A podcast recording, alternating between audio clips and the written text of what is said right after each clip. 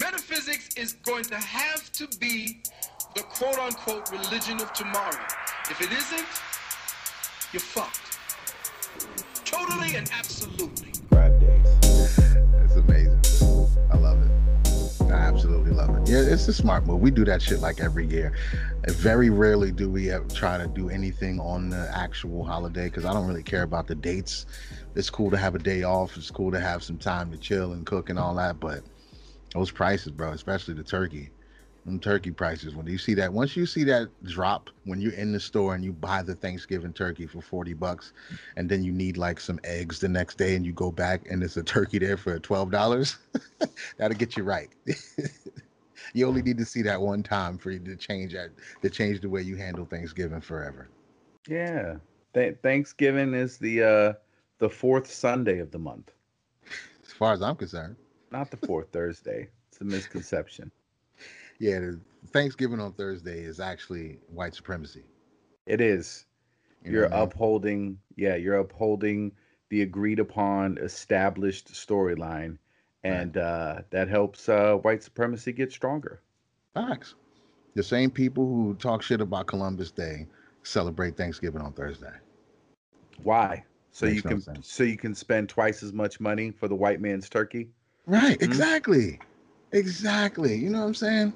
We gotta stop. We, we gotta stop this, bro. We gotta rebel against white supremacy at every turn. From now on, Nike products are white supremacy. Nike products are definitely white supremacy. Built with slaves, overpriced, Right.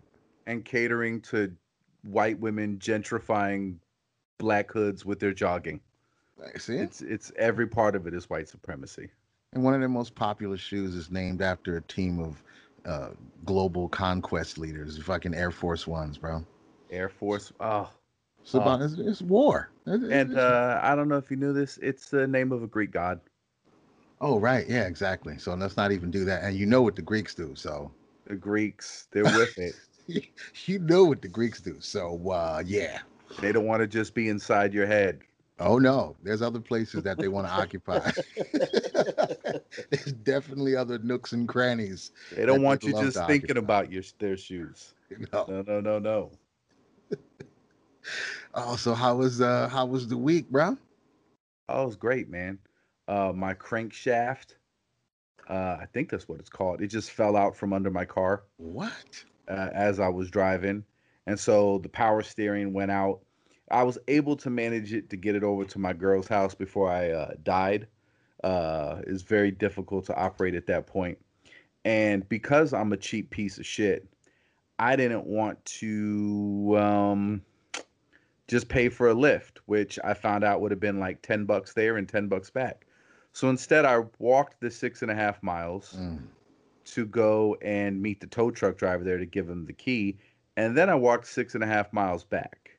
And I Mhm. have this thing now called Disney Rash. Have you ever heard of Disney Rash? Disney rash? It's called Okay. Disney Rash. Uh, I, I, I don't believe that's the medical term. I, I think it's a colloquial term. Uh, it's a layman's term. It's also been called hiker's rash, to my understanding. Okay, all right. That sounds a little bit more rational. Is it Disney rash because of how much you have you to walk, walk at so it? much okay, Disney. I was going totally left with that. I, I was. Right. It was- was Disney rash is when you're kidnapped by a Nazi sympathizer, taken to the underground tunnels, and are forced to eat babies with senators. They're forced to record children's TV shows directed by foot fetish rapists. Allegedly. and then and then you get a little rash on your leg. It's Disney rash. Disney- yeah, I don't know what I was thinking. So when you walk so much, and if you're if uh, in recent years I've neglected uh, my physique, and as such, I, I remember being able to walk that long. I used to walk all the time; it was no issue. But um, in on this particular stage of my life, my my body was not prepared to do that much walking. I mean, I made it. I made it, and I got some good book on tape reading done during my my trek Nice. but uh, blood vessels just begin to burst in your legs, and it and it looks like there's just been little explosions underneath your skin, little blood explosions, and they make these very nice uh, artistic patterns. Maybe that's why it's called Disney, for its artistry. It's, Disney rash. It's supposed to mimic the fireworks in the Disney Right, right. screen. That's what happened under your skin. Right it's just it's a bunch of explosions. So so there was that. So I'm waiting for the mechanic. Right now I'm 200 bucks just for diagnostics and towing. So uh they, they still don't I, I guess because they think maybe there was something else with the engine and I'm like they're like you know it just wouldn't have fell off like that unless there was something else going on. So Right. two days later I still don't have an answer. So hopefully by tomorrow I can know how much this is gonna set me back. But no no big deal no Right. worries not that I, on on the plus side i did get um you know talking about uh, defying white supremacy with fantastic savings.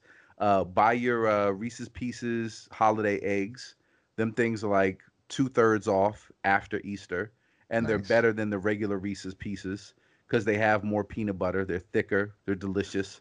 So just wait till afterwards and if you wait to um to Black Friday rather than all year, you know, I could have paid fifty dollars for the Iron Man game. I only paid twenty for it, B. Mm, Twenty. And the Iron Man virtual reality, uh, I mean, you're Iron Man. You, you looked at your hands. You have Iron Man hands. You have Iron Man crotch. Uh, I would assume an Iron Man dick if he still identifies as a male. And you're just Iron Man. And you fly through the air and you get the testicle tremors and you shoot things. It's awesome. And it also lets you know why. better than that. Nah, and also for twenty bucks, and it also lets you know why jetpacks can never work. Because because trying to navigate with thrusters and just fly, you know, it. Oh, I, I've. I've killed myself at least a thousand times in Oh, the yeah. first ten minutes. Oh, You yeah. just you just fly into things at a thousand miles per hour. Well, the good thing about it is that if people had, if they were fully encased in Iron Man suits, all you'd have to move was the suit. You wouldn't have to do too much mopping. You know what I'm saying? everything would be contained inside the suit. You could just drag them off and just dump them out somewhere. Let's go ahead and recycle this suit. I don't know, dude. I, I haven't. Uh, I think we were saying this before. I haven't really tried to mess with none of the VR shit, kind of purposely. I, I'm I'm trying to stay out of virtual reality for as long as I possibly can, Okay. Which is for as long as I, can. Your choice. Yeah, Uh, I it mean, right it's inevitable. Yeah. It's But- okay. Yeah, yeah. I, I figure when I have to, I will. But for now, I'm I'm focused on. I, I'm trying to hack the matrix from here. Uh, if they put in another level of VR, then I, ha- you know what I'm saying? It's like it's peeling an onion. right. It's like fucking Inception. You go deeper into the fucking matrix. It- No, I'm I'm trying to stay out of it for a while. As long as I'm not supporting white supremacy by engaging in the virtual reality world, then I'm okay. Well, if I'm gonna have to say that Iron Man may be the epitome of white supremacy as far as the comic world is concerned. I mean, Why? Because his, superpower is rich. Well, I mean, he's pretty I- smart. He's pretty smart, also. So I don't want to take that away from him. he's an but- inventor. Yes, He inherited some of it. a lot. he inherited quite a bit of it, and but he made the bulk of his money by selling weapons used to kill brown people. yeah, arms dealings. Right. Yeah. Yeah, Killed a lot of brown people with the Stark missiles and shit and like he, that. he didn't kill them. It, Uh, he, he, he sold the means by which they were killed. He didn't give the orders. I don't know, just- man. You sound like you're trying to give give a pass to COINTELPRO right now. all, uh, all, all I'm saying is, eh, him as an entrepreneur, he was simply creating the best technology that he could, and the people that wanted to buy it would buy it to. I'm just gonna level with you. Th- This feels like a second. This feels like a two A issue, because if because I think that if if we make the argument that Iron Man is culpable for what uh, the U.S. military did with his inventions, then I think they're going to take everybody's guns away. That's what I think. Hmm. Well, I don't know. Um, I'm, I'm just looking at it from the large picture here, and I mean, you could have invented anything to make a bunch of money. You could have invented shit to turn salt water into fresh water, but he made But- missiles. Supply and demand. That's what right. That's pretty what he- much what he the market started with. wants. He started with bombs, and then his greatest invention was just to make him the main guy. Instead of selling weapons to the government, I'll just strap the weapons to my own back. You know, me and my homie Rhodey, uh, we'll And run shit. Destroy everything. Right. Fuck all y'all.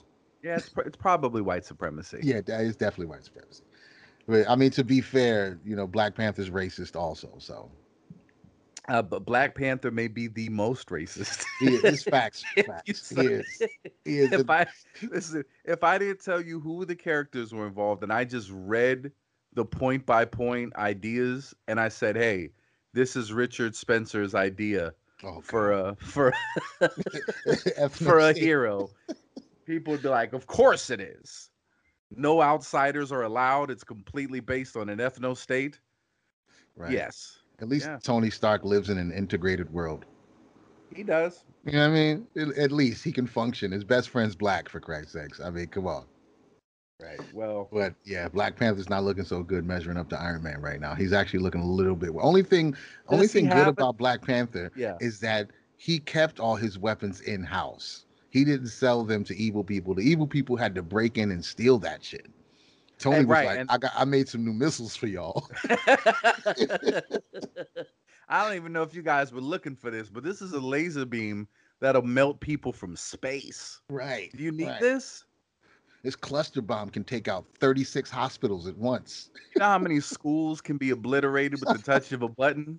With this, Right. this device I just invented. Yeah, that's a good point. The the bad guy had to come in and say, "Hey, let's let's let's help arm uh, the civilians all over the world. Let's go ahead and help help arm other people to, Right. to start conflict." So yeah, so so yeah, he wanted to keep the weapons in house, but I don't think he even had like a token white sidekick, like like you know what I mean. Uh, Let alone yeah. somebody that had the vibranium.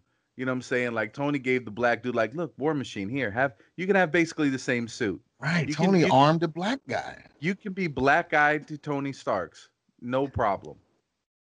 Wow, that's real. Okay, so he's getting a little better as we measure this up. Black, Panther- Black Panther is a little worse. None of you cracker ass colonizers can come here or be a part of our shit. None for you. You can't hang out, and I'm not giving you any of the vibranium. Wow. Mm.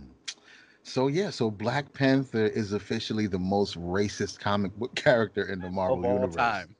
Of all time. Well, I'll say in the Marvel universe because DC got some other shit going on over there. I'm not positive. I'd have to do some more research, but uh, yeah, uh, at least in the Marvel universe, Black Panther may, is is the most nationalist ethno state, po- possibly racist. We can't say he's definitely racist because he, you know, maintains an ethno state, but you know, s- He's possibly not racist. with integrate. He he he he likes his coffee black. At all he does times. he does not like integrated coffee. There's no other way. I mean, to be honest, yeah, everything is in house with them. His- worst enemy is a black guy. So I mean, Black on black crime.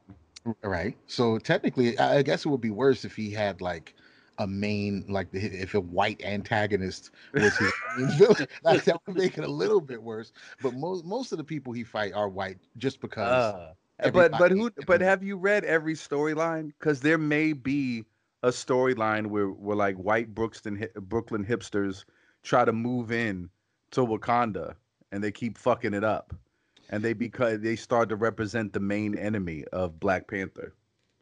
Well, actually, uh, one of the most uh, constant, like you know, reintroduced villains was the Claw guy. Oh You- yeah, His Claw was, you know, was pretty bad. And I don't, is he like German or something? Where's that guy I thought- from? I don't know. I, I think he's from like Australia or South Africa, based on the accent. Oh, South Africa. Okay, It could be. It could be a Boer. He's a boar. so basically, he wanted he wanted T'Challa's farmland.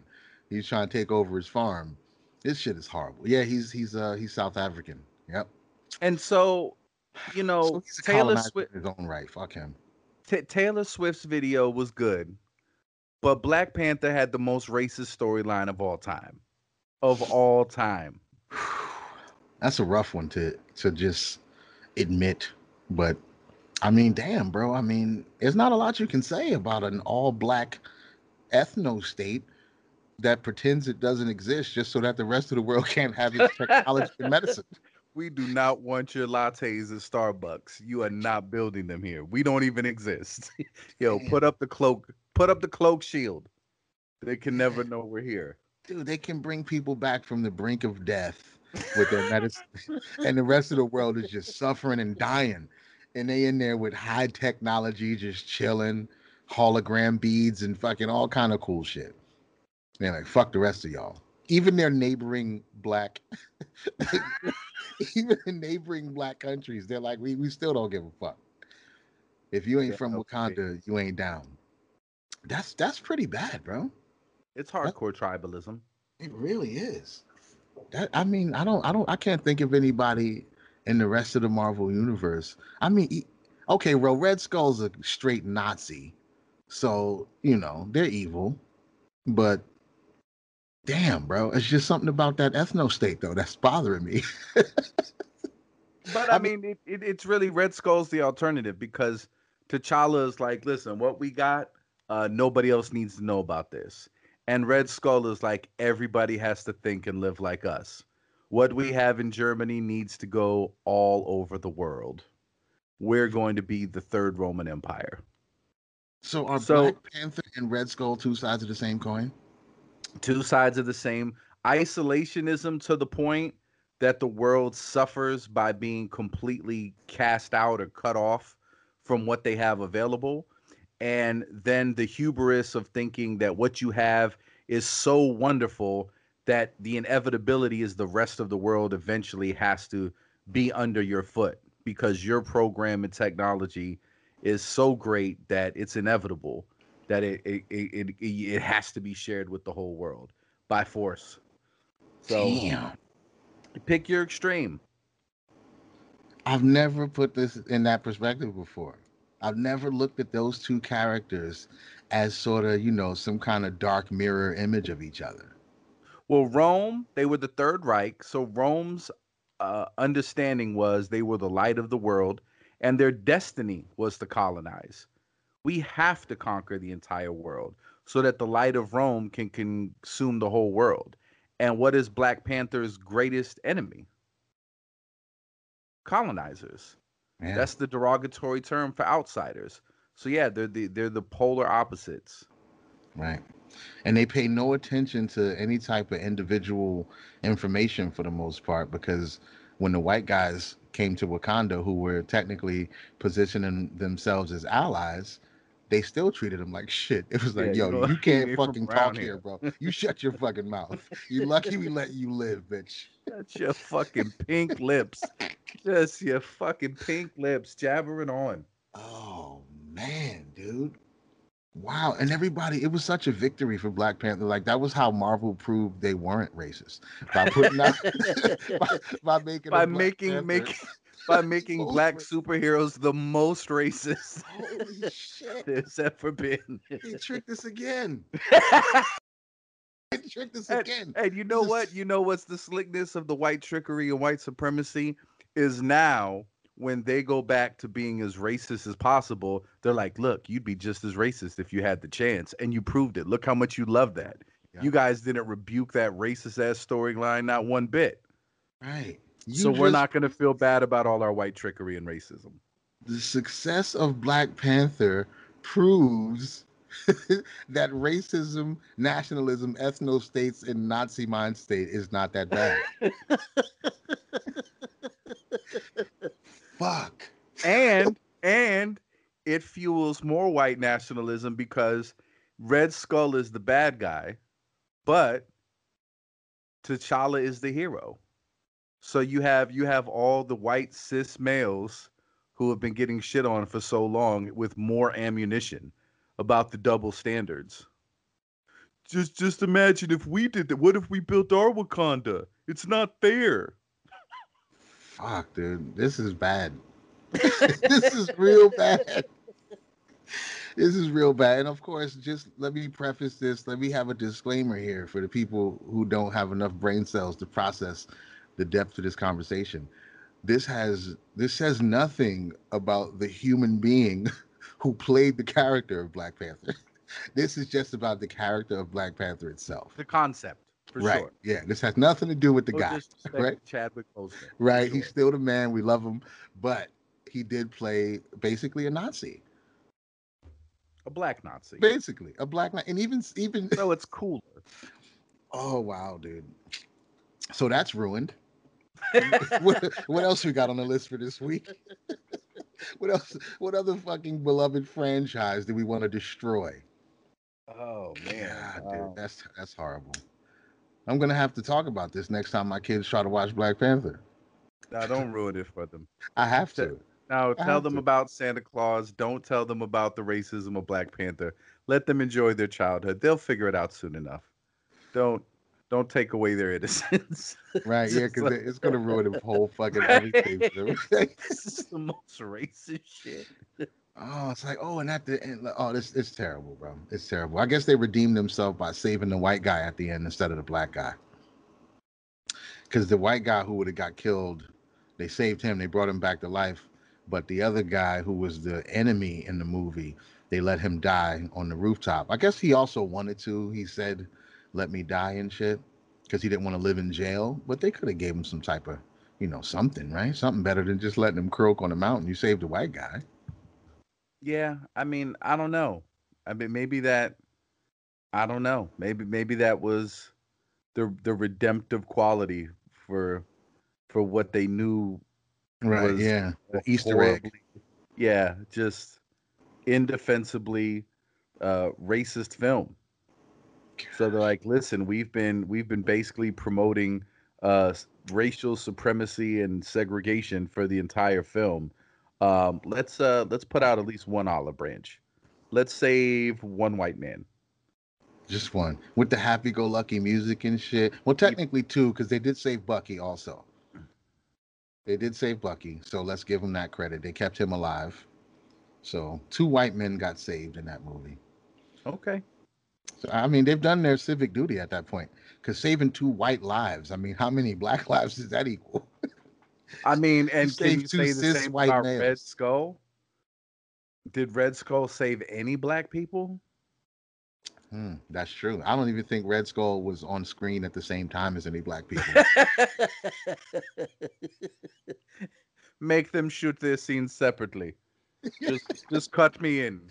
Tell me what they said and I'll read my lines. Don't bring them in here. Yeah, I got. I'd have to go back through it to see if any black people even existed at the time of making, you know, at the time period they was capturing for Red Skull. I don't even think they had black people then. Yeah, I don't yeah, I don't think there was any black people in World War II yet. No, because I don't Black- think uh, Captain black America didn't didn't see any black into- people until he got woken up from his ice coma. what happened? Have we been invaded? Who are these people? Yeah, he's like, why are these Negroes just walking around unchaperoned? They're like, Cap, wait, let me just explain. What, it's yeah, been a that's a, big that's a big plot hole. Because Yeah. he becomes friends with Falcon right away. immediately. Like, oh you- yeah, yeah. Hey, Falcon. hey, Yeah. buddy. Yeah, you're in the military. You're allowed to just go mm. around and do whatever you want. You Right. voted and everything, right? Yeah. No awkward, no awkward time for him to adjust. Like, oh, they just let y'all do whatever you want now. He was Right. just like, oh, hey, buddy. That Right. yeah, that's a big plot hole. Because for the time that Cap was around, I'm saying, Yeah. I mean, you're you're talking about not even not even the twinkle of the civil rights movement yet. We're nowhere close. We're we're a decade and a half away from anything even bubbling. right? So, uh, yeah, I think the way that that story plays out f- for real, if you're going to be true to the source material, is their first conversation is, uh, yeah, we don't say that word anymore, Cap. You can't say that anymore. and the first per- wasn't the first person he saw Nick Fury. That would have that's disrespectful. This His name is frozen Falcon. on ice, and the Right. first person you see after you wake up in a coma is like, is Nick Fury. Who's the nigga? Who's the one-eyed nigga? Wait, his name Oh. is Nick? I think you're pronouncing it wrong. I think you're pronouncing Toby wrong. Wow.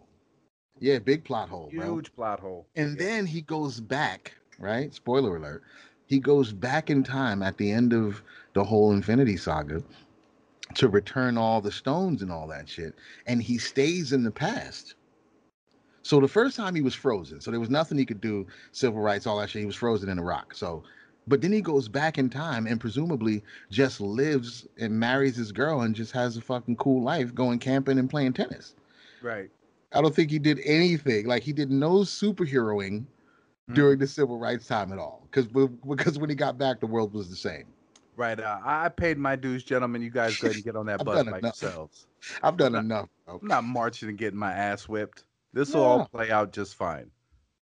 It must play out fine. They, they woke me up in 2000 something. Right. Everything was fine. I saw Right. one-eyed Negro as soon as I Right. woke up. So- Right. So oh, obviously you didn't need me. So I'm gonna sit this one out.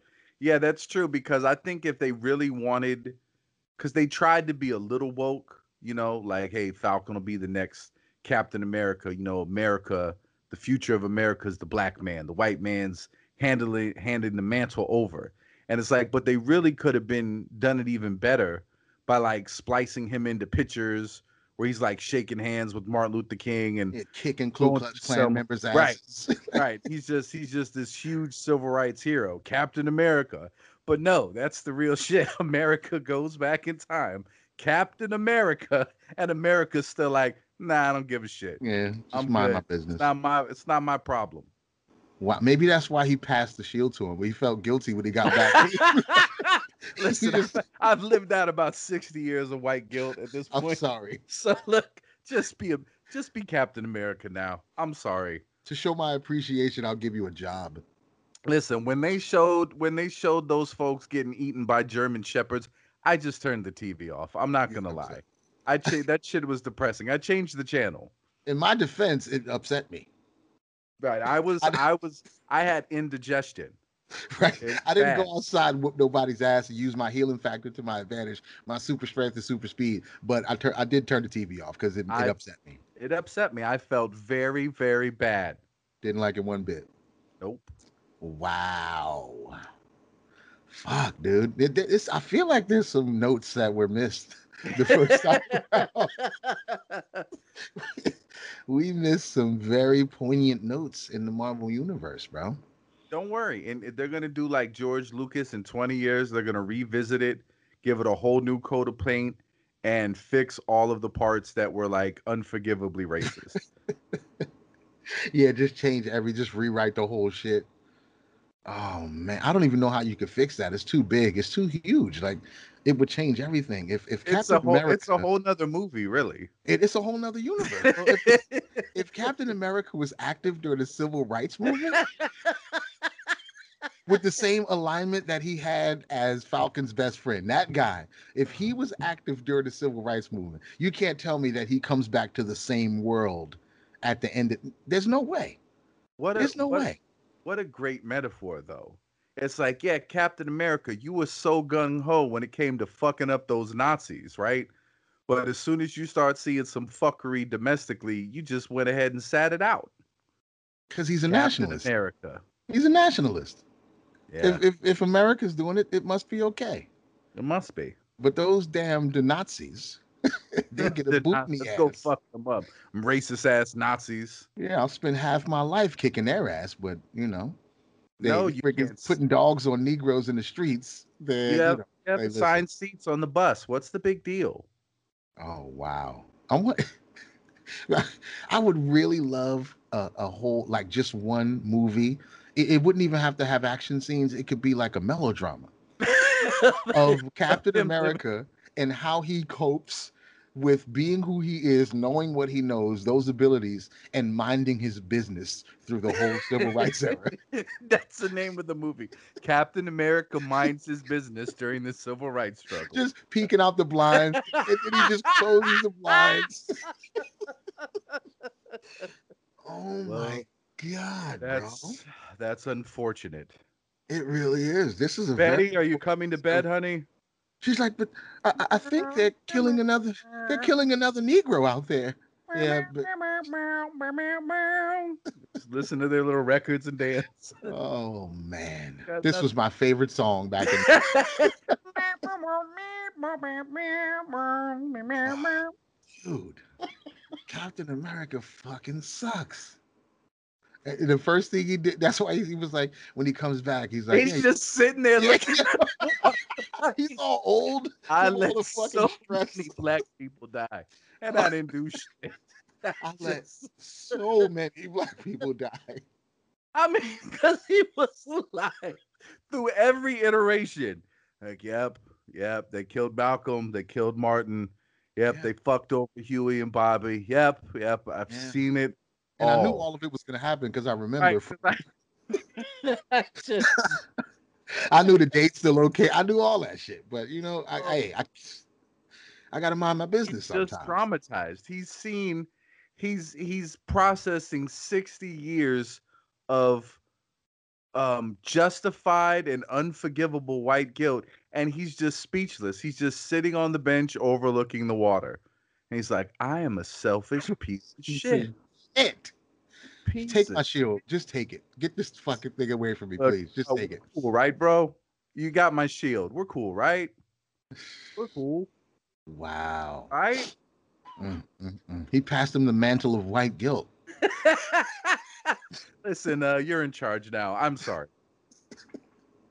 And he and he's completely absolved himself. Yeah. I gave one black guy a, a job. So, so I'm good. I watched black people die for like 65 years, but then I gave this one black guy a job that might get him oh. killed because he don't have powers like me. But I still, you know, still. but he's got the shield. It's the thought that counts, and he can't even use the shield like I use it. But I, I done, I've done my part. He's like, this stupid motherfucker. We have guns and rocket launchers. Yeah. The fuck are you giving me this shield for? Did you teach him how to do the ricochet throw? No, I didn't. I just, it was an affirmative action hire. I didn't, I didn't at all. I just, here, take it. We'll see how it goes. Did you give him any super soldier serum? No, no, didn't give him that either. Nope. I mean, look, what do you want me to do? I'm Captain America. Because even though I went back in time and I could have got a vial, no. Right? Oh shit! Could have He saved definitely could have before I got some. shot. Right. He could have got some j- during his little, you know, stone replacement. He could have scooped a vial up and saved it just for Falcon. Right. So But he's fuck that. basically sending him out there with the shield and none of the things you need to survive when you fight with villains with guns armed with nothing but a shield. right. So he gave him nothing.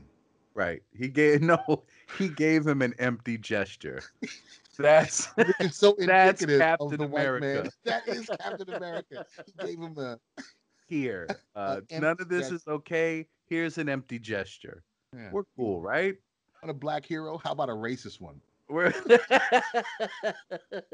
right, because what I'm saying, because that's what that's the story I'm gonna paint. Because after I've lived throughout, I was like, you know what? I think you guys are just as racist. Here, here's your movie.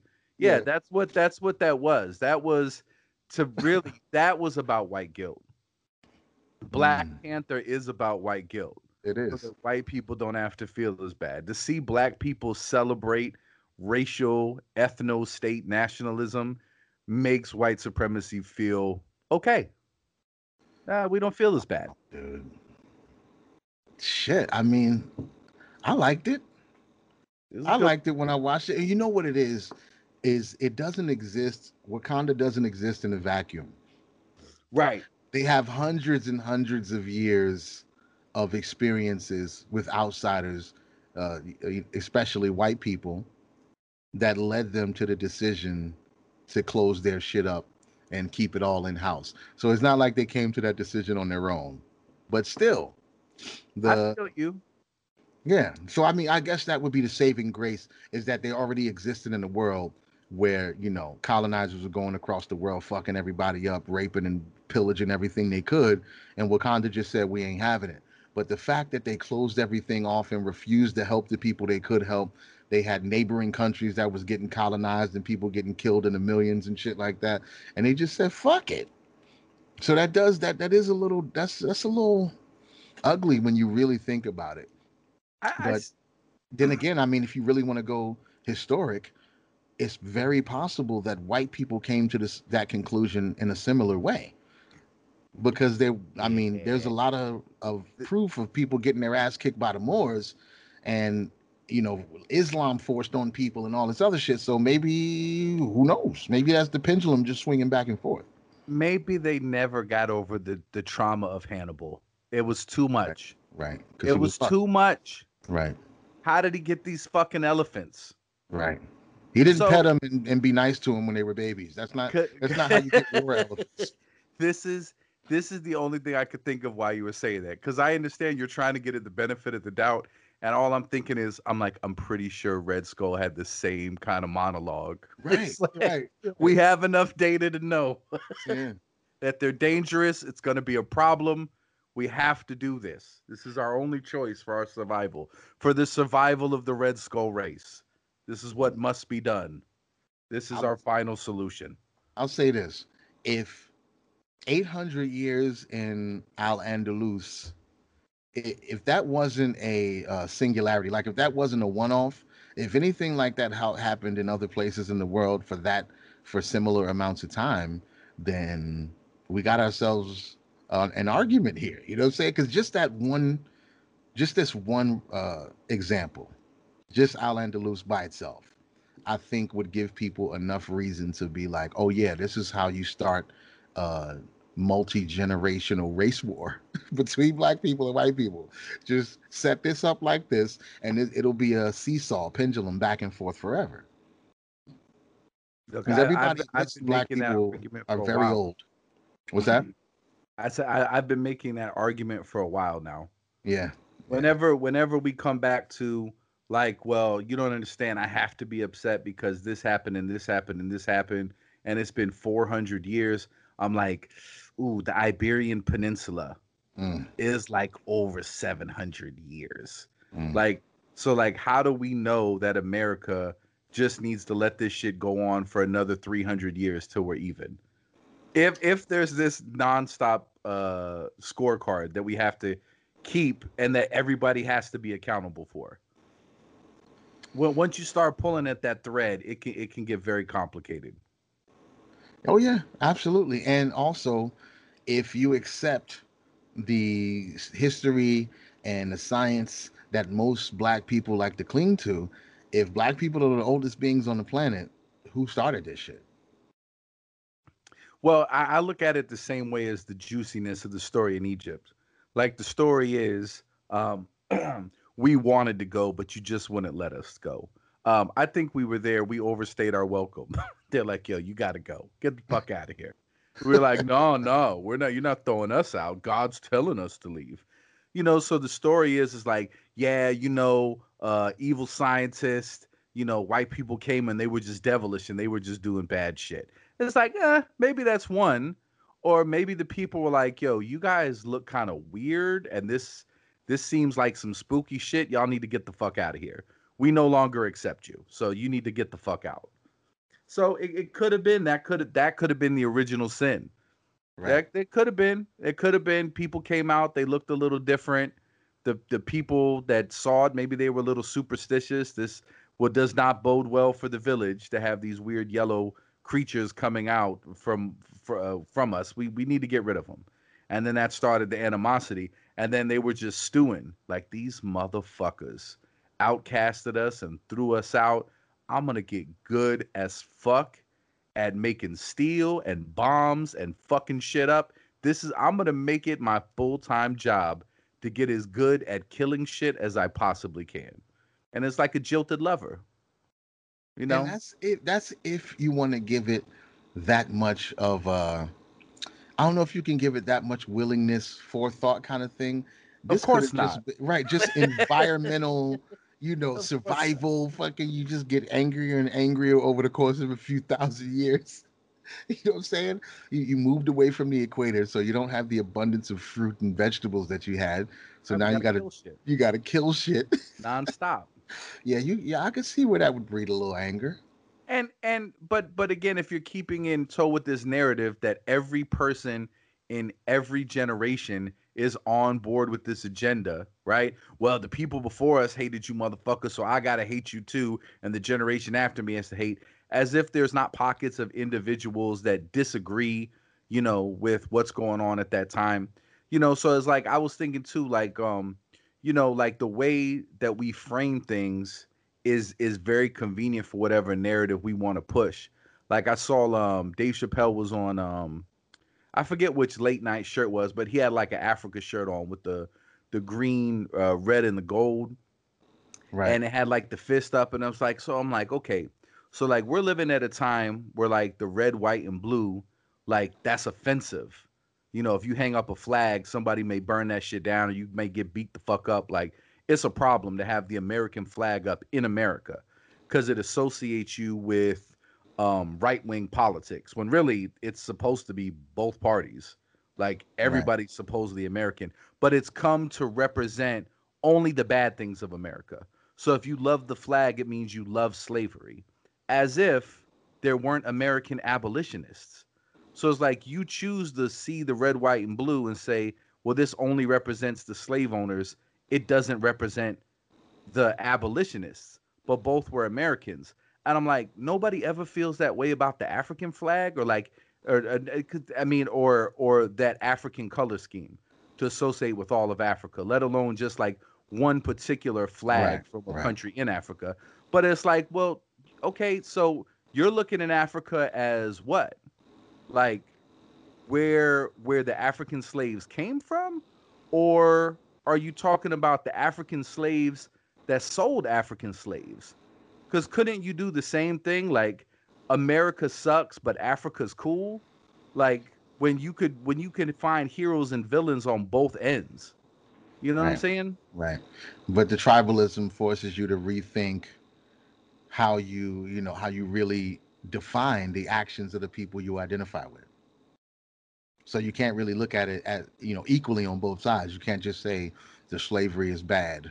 You got to be like, well, you know, it, this slavery was different. They were like bond servants, not really slaves. You got to start talking that slick shit. You can't be right. like, nah, it's fucking disgusting. It's despicable either way.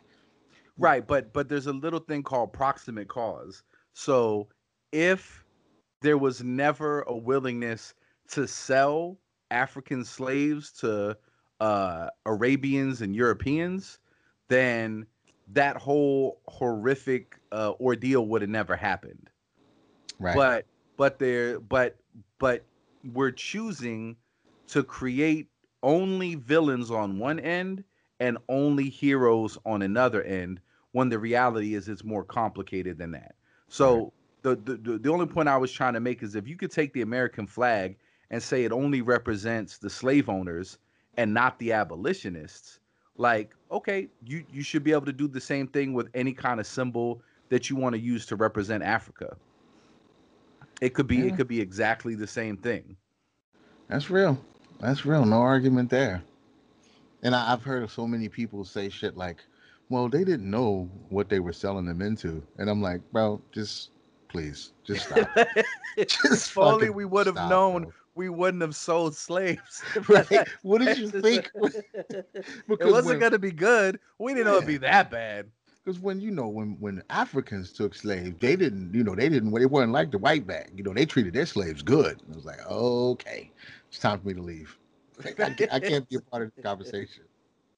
I'm not. I'm not. I can't make those kind of distinctions, especially without any type of historical record to say to prove that that's an idea. I feel like all over the planet, wherever there's tribes and they have a clear distinction between themselves and neighboring tribes, if you get your ass whooped, you know it's it's pretty much going to be some biblical shit going down. Like you know, you kill the men, right. you keep the women for whatever purpose you you decide to keep them for, and that's just what it is. Why would you take prisoners from a neighboring tribe when in real in reality the thing that you're probably got conflict for is access to resources.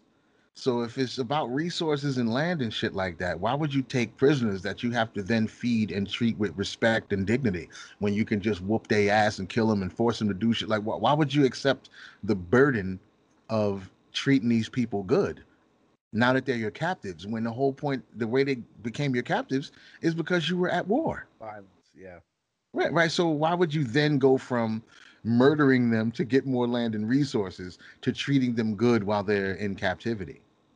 And, that just don't make sense.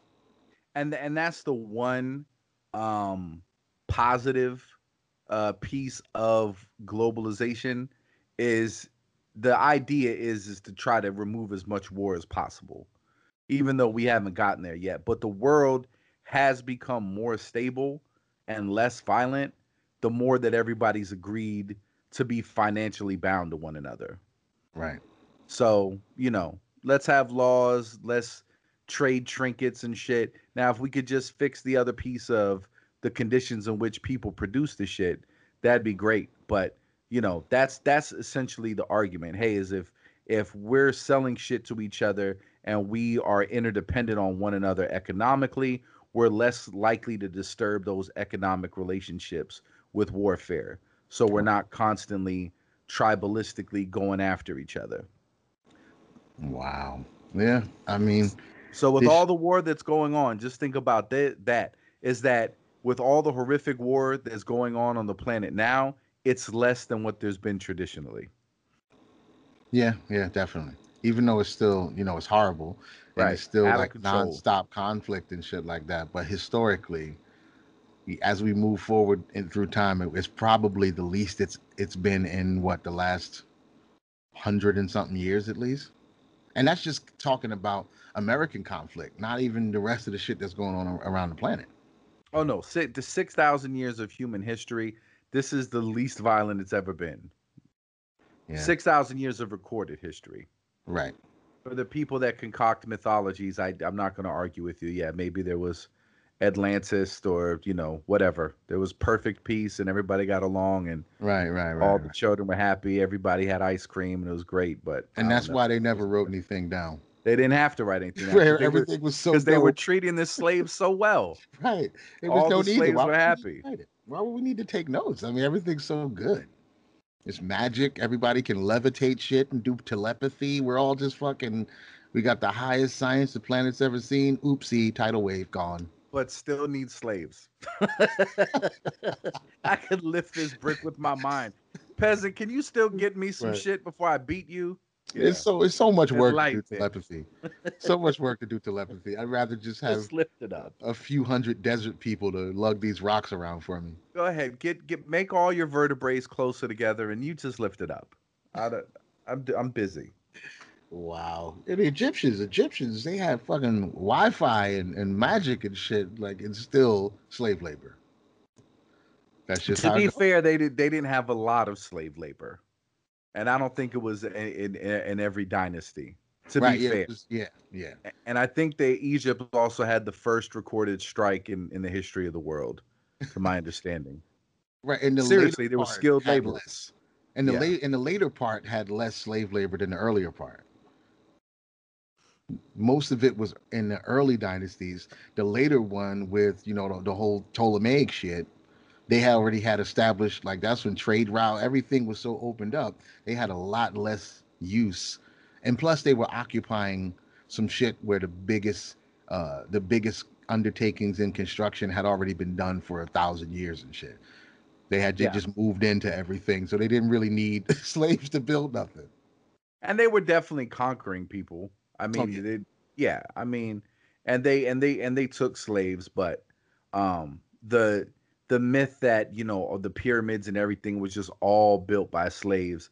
My understanding is that's that for the most Yeah. part that's false. Yeah, slaves That- can't that do it was skilled laborers, right? slaves can't do that kind of shit. They can help drag shit. Right. Drag But- that brick, but you're not. That's about it. Not cutting the brick, placing the all the rest of that shit is for other people. But the This is- dragging, you could definitely do the dragging. But that's that's how it that's how it's depicted like in the Prince of Egypt. You did just some guy, excuse me, just one of the masses of slaves. Some guys raises the hand. I do you guys want to let us build pyramids while we're here?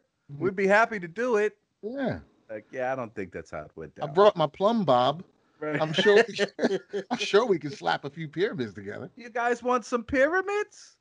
we'll make Oh, why'd you just say so? Why'd you just say so? We can do that. You guys ever built pyramids before? No, but I mean, it can't be that hard, right? It's easy. Looks easy. Listen, but before this, we were wandering around in the desert with tents. Let's build some pyramids. yeah. Well, let's see. What, what did you guys build while you were wandering around in the desert? Nothing. we got all these stories. Nothing. How, what did you? What did you guys do? Where'd you live? What? did- Nothing. No. You build any temples to your God that you love so much? No, not really. Not yet. Not yet. We're working on it. Working on it. We're we working ain't on it. built shit. But we can build these pyramids though.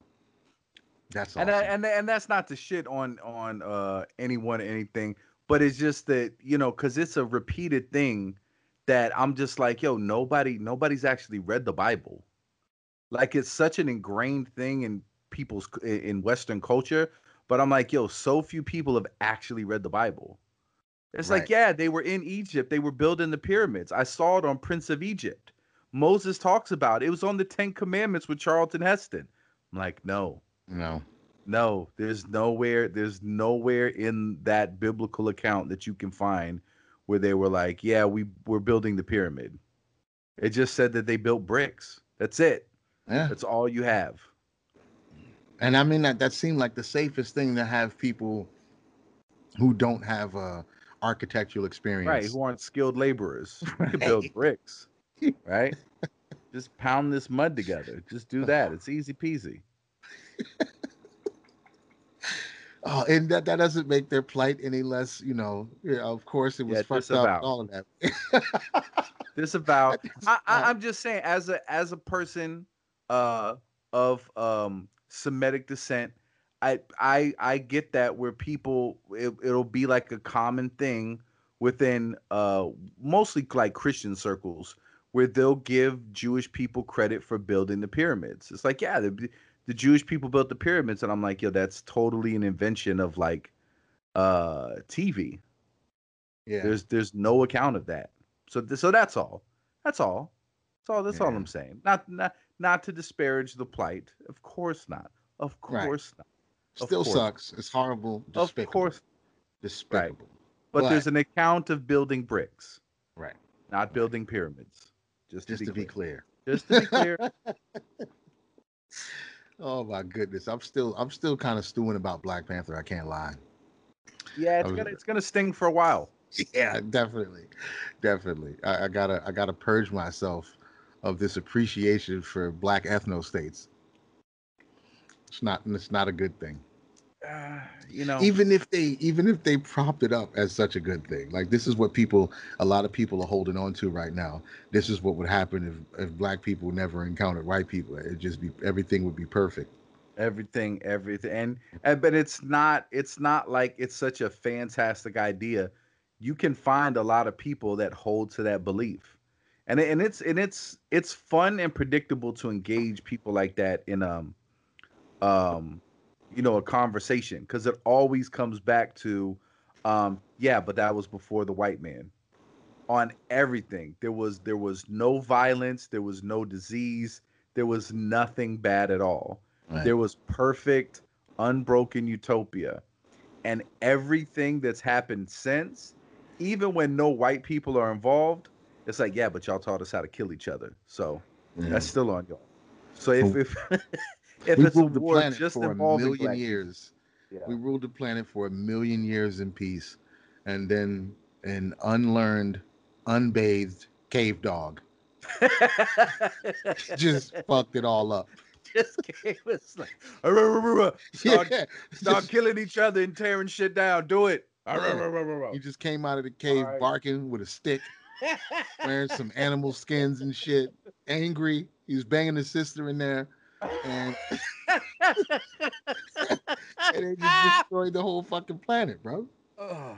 me and my children of incest will rule the next millennia uh, I have seen it in a vision. is that, is that the official cave dog accent, right? Comes out with a monocle, Yeah, a he came monocle and a the walking cave, stick. A monocle, a walking stick, and bloody wolf fur for his barking in between his fucking speech. Proclamations. From here, we will take our God ordained revenge on the Negro. we will learn to build spaceships and conquer the world by our by our by the power of bloodlust.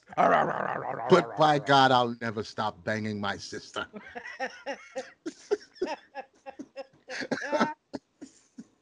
Actually, we'll write that into our religion. We'll, we'll fucking sneak it in there. It's all good. It's gonna be in there.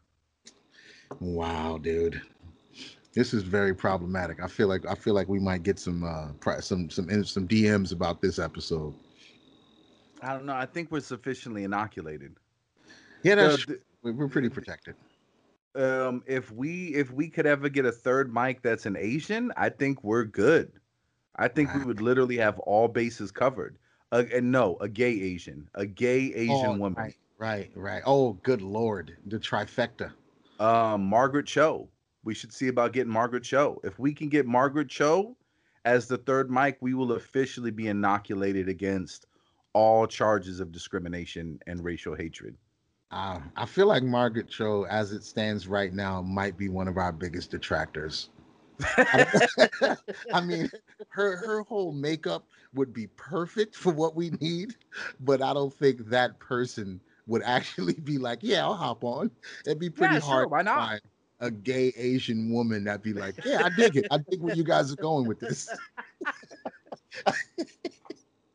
A lot of talk about the juice. My agent loved it. Yeah, Uh, I'm yeah. definitely going to be on. but we're gonna need you to ease up on a few things. I sent it in the email.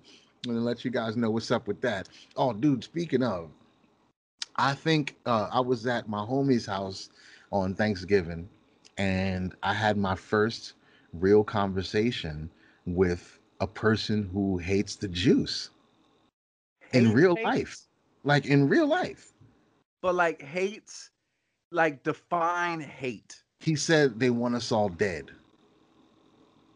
And okay, but when they say It's like, Like, okay, I need a little bit more. I'm trying to- Did the Jews want to kill us all? The No, Jews want us all No, dead. But, need a but little he would even, but he would even say like, and that's exactly what a juice would do. Just miss the point and keep making excuses. See? See? But that's how they are.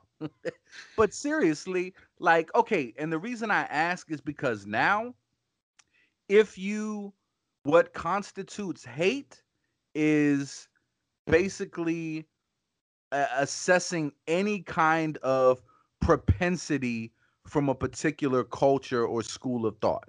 But the implication is always that even if you're speaking in those generalities, you don't literally mean everybody that could be potentially of that elk shares that opinion. right.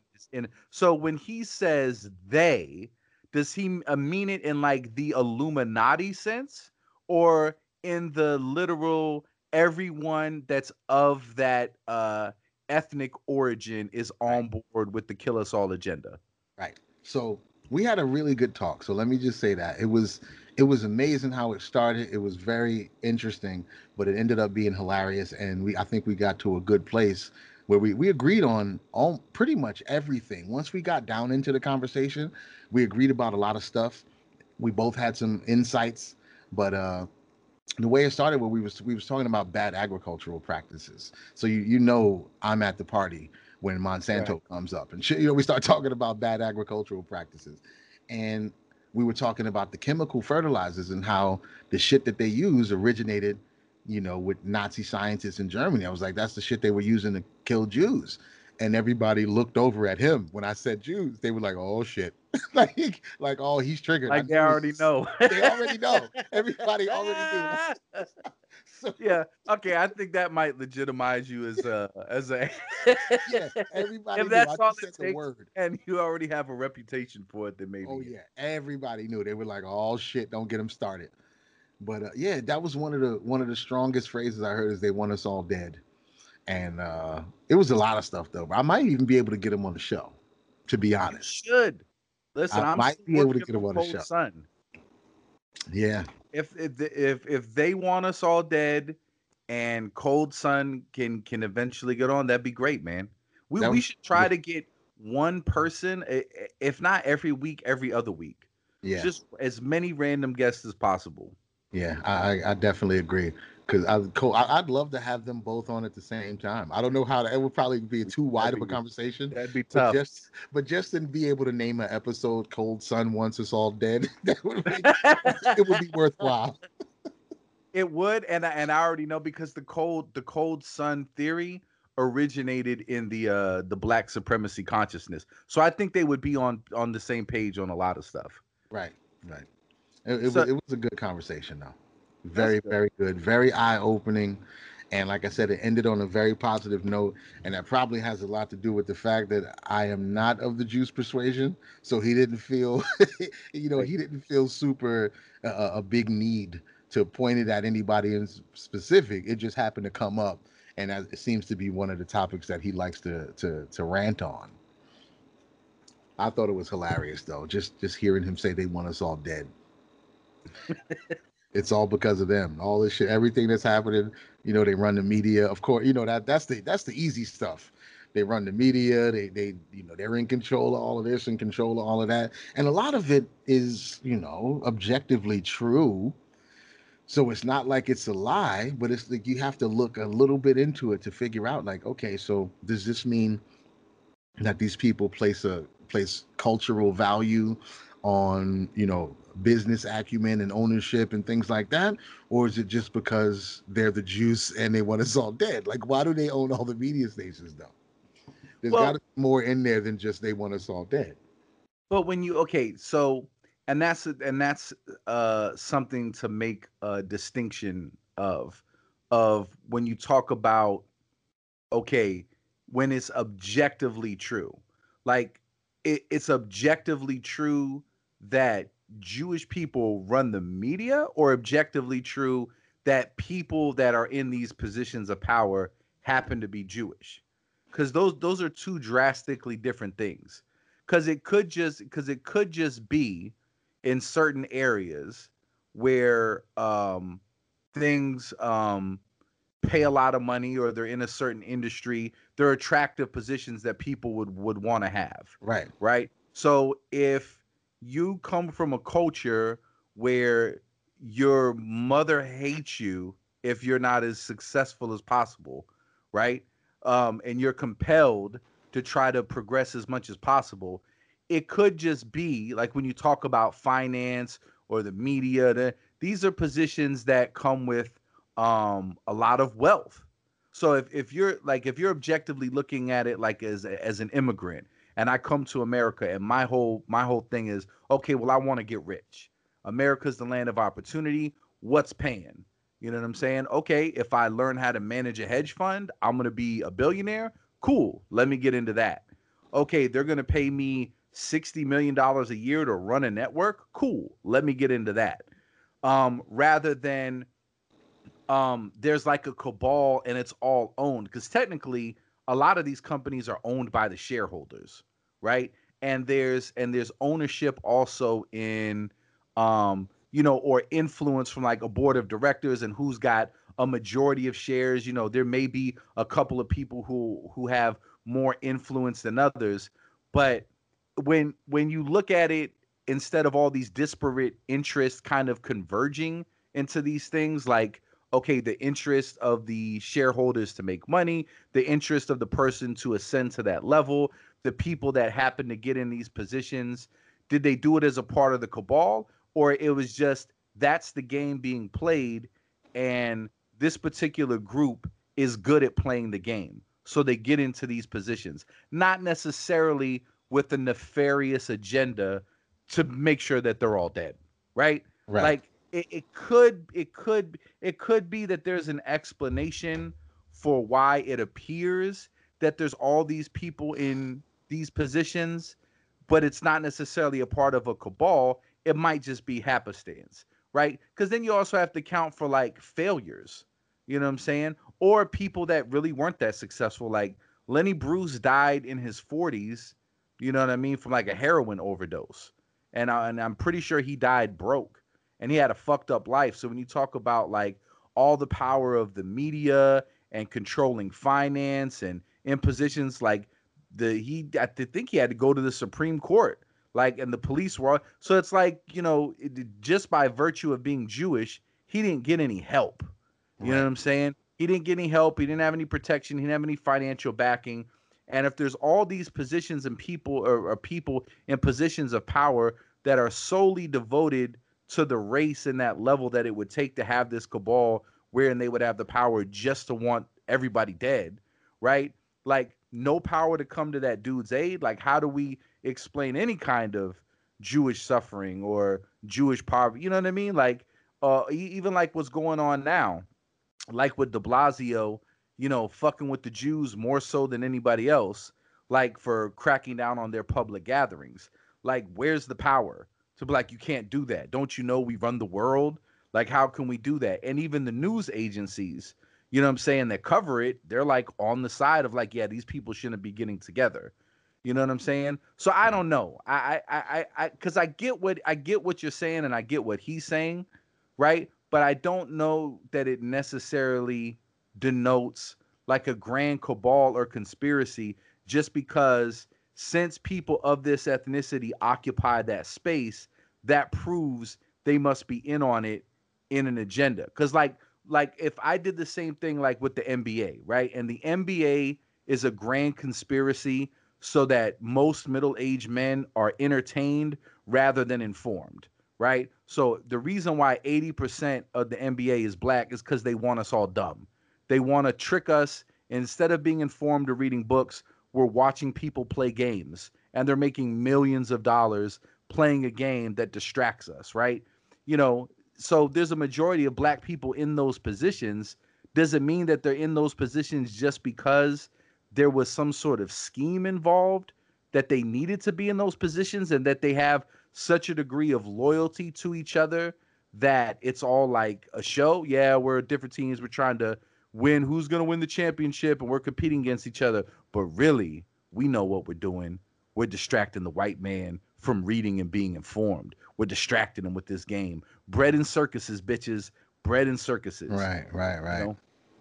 And I, I guess when you think about it too, like you think about the percentage of the people when you talk about who owns the media. You know, eh, to to say that it's the juice in general is a little bit disingenuous because what percentage of them are benefiting from the the handful of people who own the media? Like, does that trickle down to everybody who identifies as the Jews? Like, is there some type of uh, ethno, you know, ethno account where they all get a percentage of that? Like, what? How does it? It doesn't really benefit them as a whole, as far as I know, unless there's some shit going on that we don't know about. It doesn't really. And I and I would let you know that's my commitment to this broadcast. Right. Is that I give away all the secrets. that's the whole point, right? Yeah, I, I feel like uh, there's a handful of people who you could charge with that, and you could say, you know, their personal ideologies and shit like that trickle down to what we get to see and what we get to experience and consume as far as the media goes. But are those people in alignment with the entire group? Is that what the group says that they want disseminated out to the public, or is this just a group of really rich elite people who make their own who make the decisions? But, but that's if you're going to blame it on all yeah. of them. If you're going to blame it on all of them, there needs to be some kind of body politic that we can identify and show where this is not just like like Illuminati shit. Even if it was a group, you know, 10 or 20 80 year old white guys who decided they wanted to run everything are they taking memos from the other white men in the country like uh, of what they want to see and how they want things depicted or are they just making their own decisions that elite rich guys make? Well what what people are really talking about when they get in these conversations is they're talking about power and power can, is a minority within a minority within a minority. Power isn't evenly distributed to everybody and throughout history, it's always been a very, very small minority. We're talking about kings and priests. We're talking about a handful of people making decisions for the masses, wherein the masses are mostly powerless and the handful of people are um, unbelievably powerful and they reap much more benefits from the system that they're governing than the people that are being governed. That's always been the way that it works. And the struggle throughout human history is to wrestle as much power and wealth from uh, the the ruling monarchy to the to the people beneath it, right? And that right. that's been considered progress when as many people are as empowered as possible. But when you talk about, you know, this particular person, because it's the same thing like white supremacy. Like, okay, so white supremacy is this omnipotent force in America. So you're telling me white supremacy is so omnipotent and so obsessed with white uh, supremacy that it's disinterested in Nigerians becoming millionaires and there being poor white people in West Virginia and the Appalachians right, right, and shit. Because right, then it becomes like, okay, guys, this is an embarrassing effort of white supremacy. Because Right. if it's all powerful and it encompasses and it controls everything, it seems that you are failing in in being a white supremacist if you're allowing people from fucking uh, Nigeria and Ethiopia to come here, learn the language, and and do better dollar for dollar than the majority of the white population.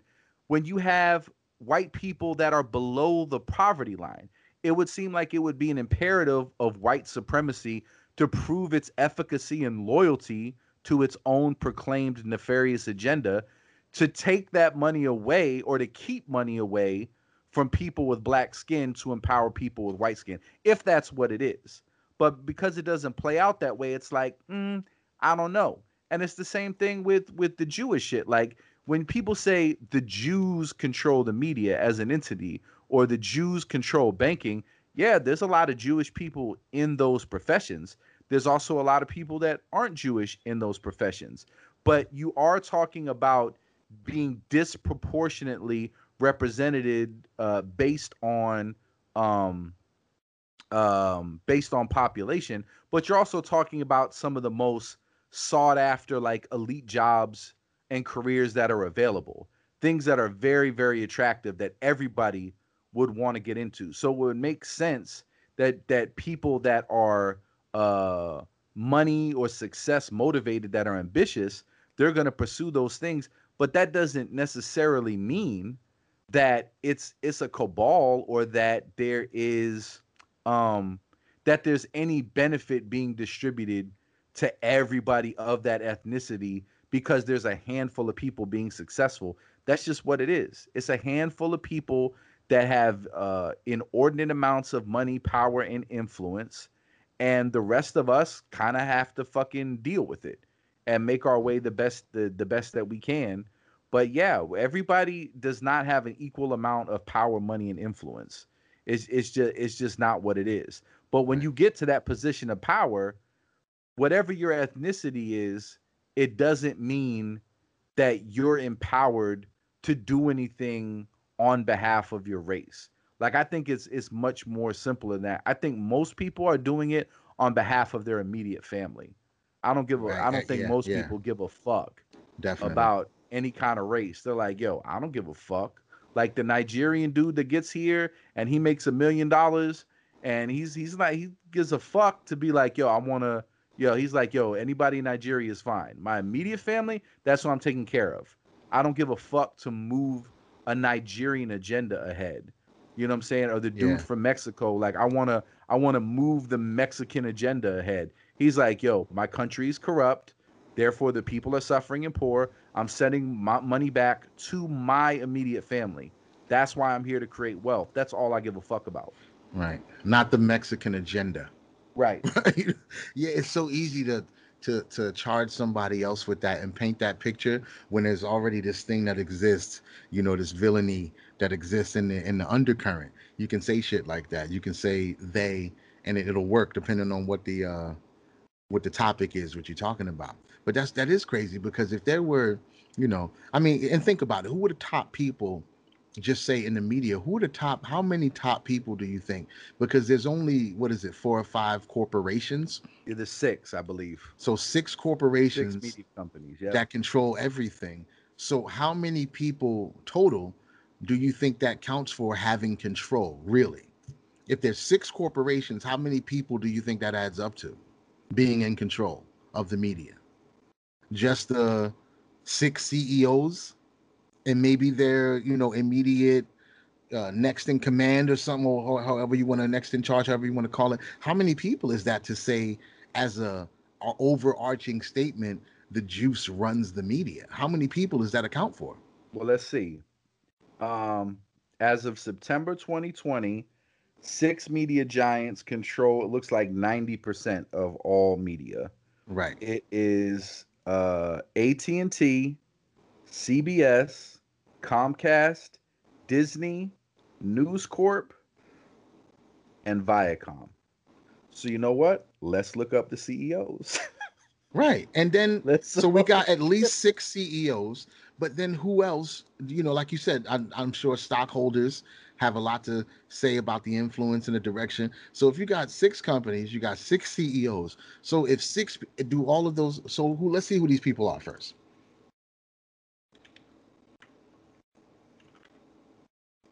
And we and we have to guess. Uh, so we're playing the game Jew right. or not Jew. Jew or not Jew? Dude, we need some right here. so okay, Disney CEO is Bob Chapek. Chapek. Bob Chapek, Disney Doesn't sound CEO. very Jewish to me. I had yeah, 26 year career with Walt Disney, and born in Hammond, Indiana, in 1960. His father was a World War II veteran. I guess you could uh, that that right there kind of proves he's not the Jews, right? Yeah, I don't think he's the juice. Yeah, if I World War, Chapek dad's is- a World War II yeah. veteran. But not but and not only that, like let's remember too, like Disney was a proud supporter Oh, of the Nazis. Yeah, yeah, So yeah, that's right. That's right. So Disney's off the list. So okay, and Chapek, that sounds I don't know what that sounds. It sounds like I'll uh look it up. like Native surname. American. Chapek's Yeah, surname origin. Chapek's surname. Oh, this is uh Czech. Oh, Okay. well, hold on now. Ooh, hold on. Oh, hold Eastern on. European. oh, this ain't looking so good all of a sudden. Uh, I think I might leave this one alone. Yeah, Chapek, feminine Chapkova, Czech pronunciation. Yeah, is a Czech surname. Hmm. Okay, so we're gonna put that one in the maybe. okay, now we got Comcast CEO is Brian Roberts. Now- Roberts, I believe it's it goes back like to England or France. Robert. Let me see. Roberts. Wales. It says Wales okay. or Ireland. okay. British surname of patronymic origin, patronymic origin, reflecting servile status. Wow. Deriving from the given name Robert, meaning bright renown. Okay. Okay. So that that's probably a no. We could throw him out. Throw him so, out. So We got one, one no, one maybe. CBS CEO, and we've got uh Les Moonves. What?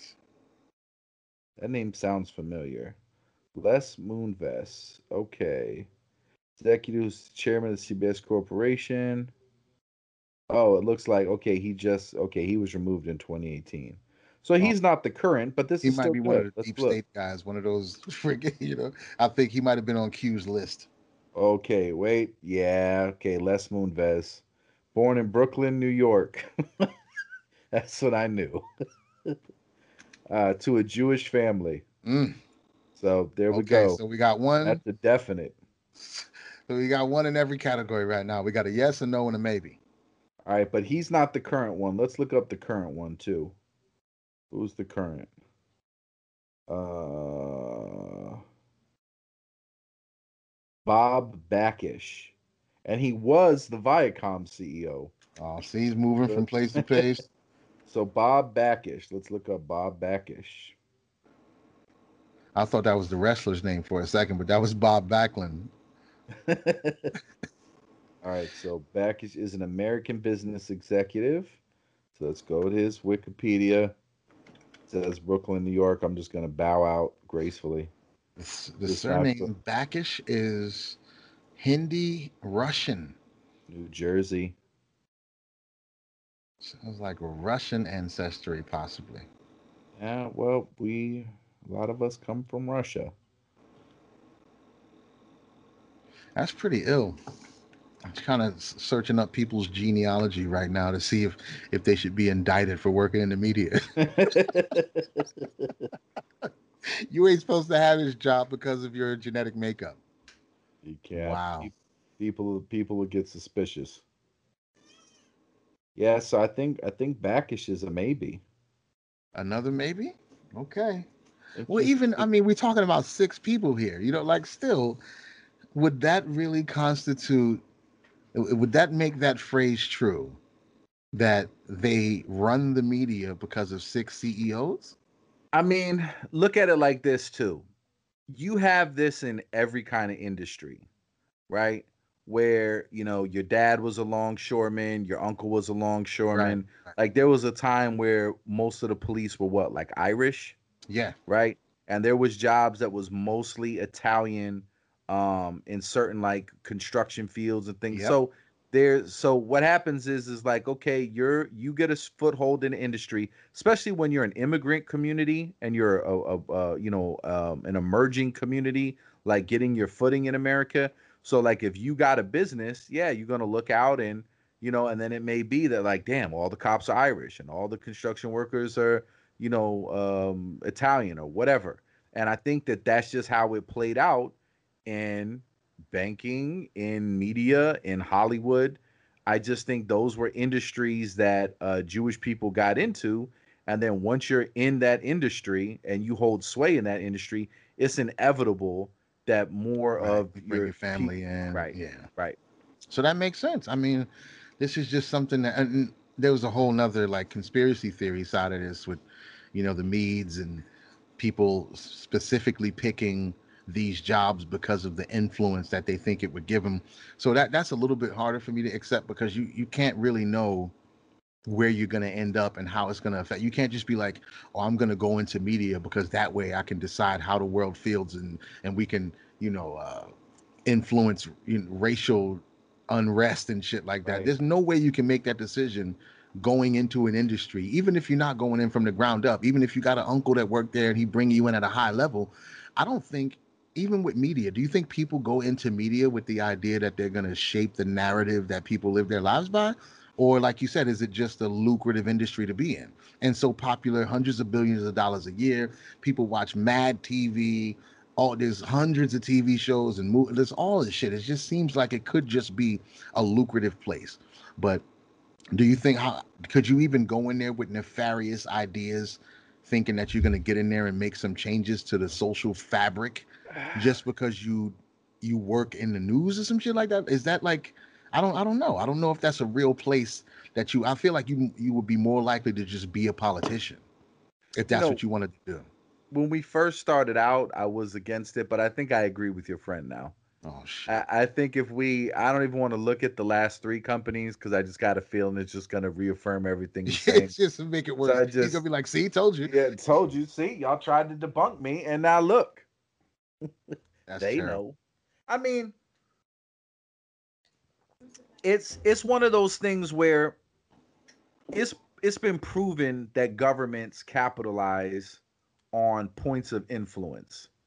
You know, uh, as soon as the Nazis figured out propaganda, you know, uh, I mean, that's essentially been um like I mean, that's what film is. Film is the most effective tool, and yeah, you could tell stories with it, right? But every Right. story has a moral of the story. You know, that's how human civilizations have gotten along. That's how we dream. When you dream, you're just telling yourself a story. When Right. you want to shape a culture, you're telling a story. If you look at what the Bible is, it's a collection of stories, Right. right? It's allegories, and it, here's the moral of the story. So, yeah, stories are powerful um, things within the human psyche. Like they are, they are um, a fundamental part of the human experience, and they are, do have the power to be influential. Whether there's a there's this consciousness that comes with wielding that power, um, I don't know. It could be, and I would even go so, so far as to say is that I do think that there probably are some people that think that way. You know, I'm Who I'm work sure in the me- who- people who work in the media yeah, that have those types of ideas. I'm I'm sure there's some some Zionists who think that um that we are um the superior uh race on earth because we're God's chosen people and you know uh, we're so successful and look at all the Nobel prizes we won and we've gotten these positions of power because blah blah blah blah blah. Whatever the narrative that they you know would say to themselves and they may see it. And it's how a lot of people you know it's how the the condescending Karens think. You know, Right. like I know better and you know, I know what black people really need and that's why I'm going to go protest because I know. You know, it's all this kind of paternalism that comes in. I'm sure there's some people, some uh, Jewish people within those industries who who may subscribe to like a form of of Zionism where they think, you know, like uh, we're God's chosen people and everybody else here is destined to be our servant, and our ability to succeed on here on earth, uh, no matter what the circumstances, is evidence of that. You know, I do think culturally uh, because of the Jewish experience and the kinds of jobs that Jewish people were forced to have, I do think that that had an effect like on human speciation. If you're talking about people who were kept out from a lot of different sectors and were ruled over by all these other people, but all they had was like, uh, you know, uh, massive amounts of like literacy and an obsession with stories and culture and you know i i don't know i i could see how that would develop you in a different way that would make you be able to flourish in the modern setting that we have here. So, like, you're not allowed to have X, Y, and Z jobs, but for five or 600 years, you could do clerical work, you could keep the books, you could do right. this, you could loan money, right? But you can't do any of this other stuff. Well, then you're talking about hundreds and hundreds of years of European Jews not being basically allowed to participate right. in a lot of other forms of society. So you're going to speciate differently. So if you're getting particularly good at um, certain skills that are going to be really, really valuable, you know, once you move completely into like um, uh, a service and tech based economy, right? Where, you know, like manual labor and you know it's just not the it's, it's not the same as what it, what it was right so like i mean i i don't know I, I think i think there could be a plausible rational uh scientific explanation where you might see um certain i don't know certain kinds of success in because you eh, i mean and it's not it's not a matter of superiority or being better it's about the, the way that the world works now at this particular moment in history you know and it, and yeah. it, and it's just like you would always you know like if if i could beat you up in a fight right but but you could outwit me so if me and you played a game of jeopardy and you're gonna sun me at jeopardy and there's no way i can compete right but i'm like i'm bigger than you i could punch you in your shit and i can win right? I'm gonna want the game to be no Jeopardy doesn't mean anything. Right, right, right. right. I, am gonna want the game to to cater to my strengths. And and and if you listen to what everybody is saying, everybody wants the game to kind of cater to their strengths or what their perceived strengths are, you know. So I, I don't know, man. Wouldn't I, that be something similar? Could could have taken, not could have, but I don't even think it's a debate something very similar happened with speciation as far as you know American black folks and physicality and why the sports most sports are like 70 plus percent black people right and, and and if we're being if we're being honest like it's it's not even a joke like that's the reason why you know the great white hope exists is because nine times out of nine and a half the black dude is gonna win yeah. That's just it. So it becomes a thing like the Great White Hope. Like, yeah, eventually maybe a white dude will win. like right. that that's kind of the under but I mean, even that, like, and the, I forget the name of the dude. Uh, I think his name was uh, Jimmy the Greek. Like, he got fired off of radio. I think it was back in like the 70s. So, like, even then, there was certain shit you couldn't say. But it's like everybody kind of knows right? And it makes sense. And comedians touch on it. And but it's one of those things where it's like, and this is where we start getting into some 1984 shit, because it's like one of those things like everybody kind of knows, but you're not allowed to say. Right. right and it doesn't yeah. mean that every black person is um, a superior uh, physical specimen, right? But by and large, like as a trend, if you were noticing a trend, it's like, yeah, yeah, if you were watching a fight, nine times you were like, "Yeah, I'm pretty sure the black dude's gonna win." like yeah. it's not, yeah. it's not, it's not something that you're you're even thinking about. But I mean, I, I think what happens is people when something becomes a known quantity, people get afraid that that's going to mean that that's destiny. Okay, so you're good at this, so that's all you can ever be. Like, Yeah. look, there might be a Jewish basketball player someday. I'm not aware of him. You know what I'm saying? Uh, but when I when you couldn't tell me I wasn't gonna get into the NBA when I would play religiously like every single day, I wasn't like uh, my favorite player is Magic Johnson, but he he he's not Jewish, so I don't know how I feel about that. It's like, no, my favorite player is Magic Johnson. Like it wasn't even a thought in my head that Right. this guy doesn't look like me. It wasn't even a thing. It's like, yo, the sport, the ability to win is now when you get older, you're like, oh, okay, I get it. Like, so I got into high school, I'm like, yeah, all the black kids can dunk and I can just grab the rim. Okay, I get it. I'm gonna go find something else to do. Not no problem. I get Right. it. You know, my I'm, I'm gonna work on calling these cable companies and getting my dollar back. right, right. I'm, I'm- gonna get really good at arguing and being an annoying asshole. That's how I'm gonna make my way in getting life. charges reversed. I'll, I'll just get good at getting finance, getting my charges reversed, which is a pretty good investment, to be honest.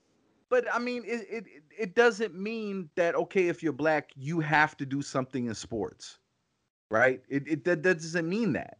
It just means that if we're being we're we're being scientific about the way humans speciated, we got different skill sets, and it's the same thing within groups. Like if all of your ancestors are short, you're fucking short.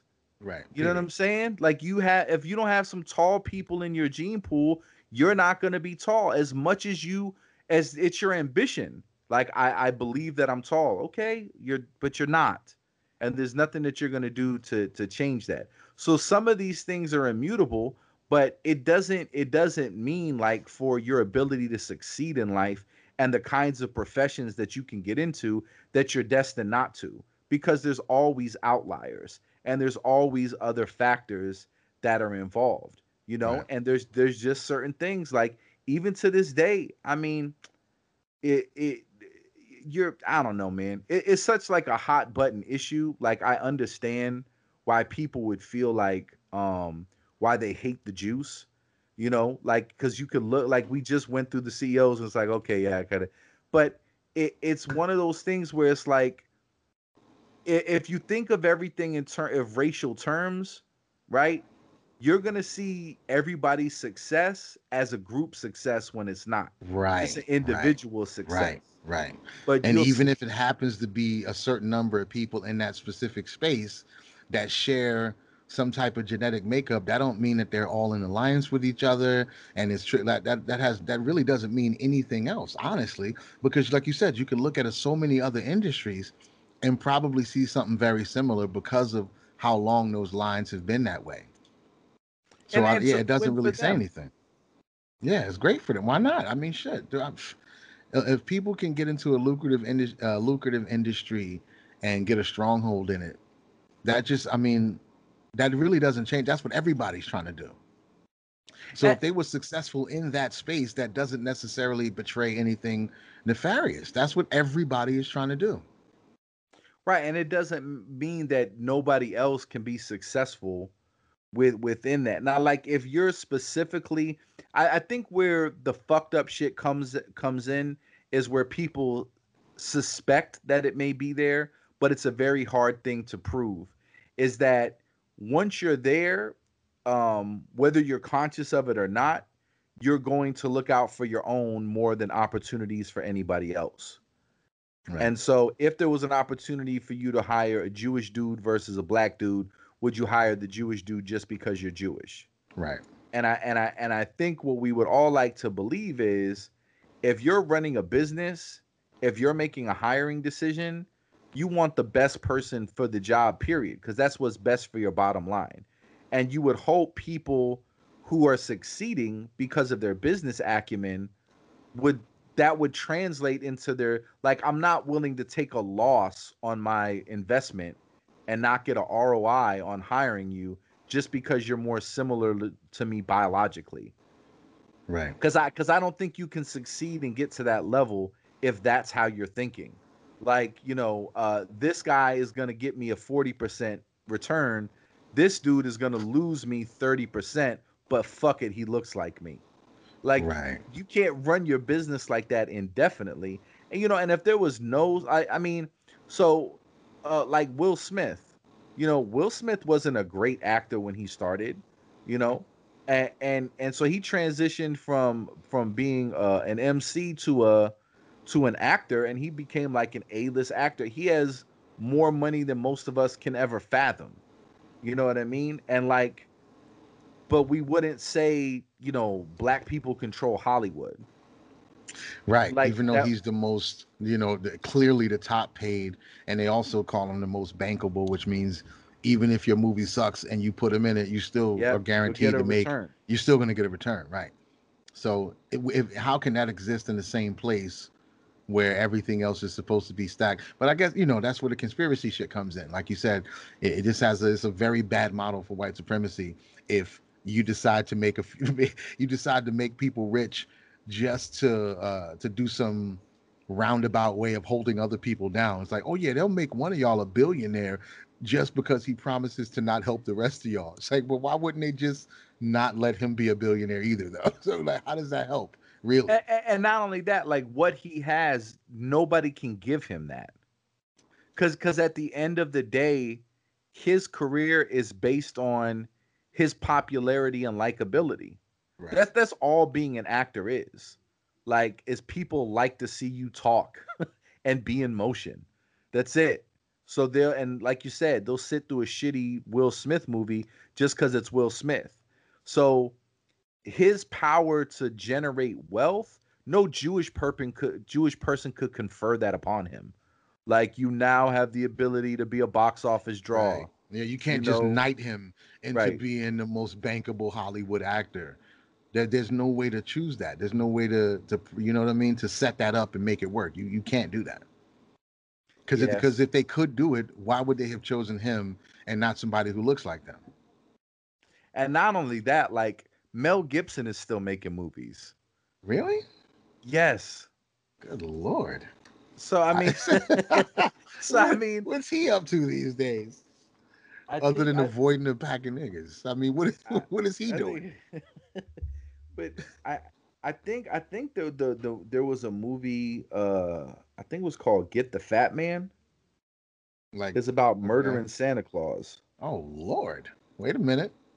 Yeah, I think he's he's kind of unraveling a little bit. The, the the mask is slipping big time for that guy. I mean, I just I just sat through a, a crappy Will Smith movie recently too, so I know exactly what you're talking about. I just watched uh what you call uh, Gemini Man the other day.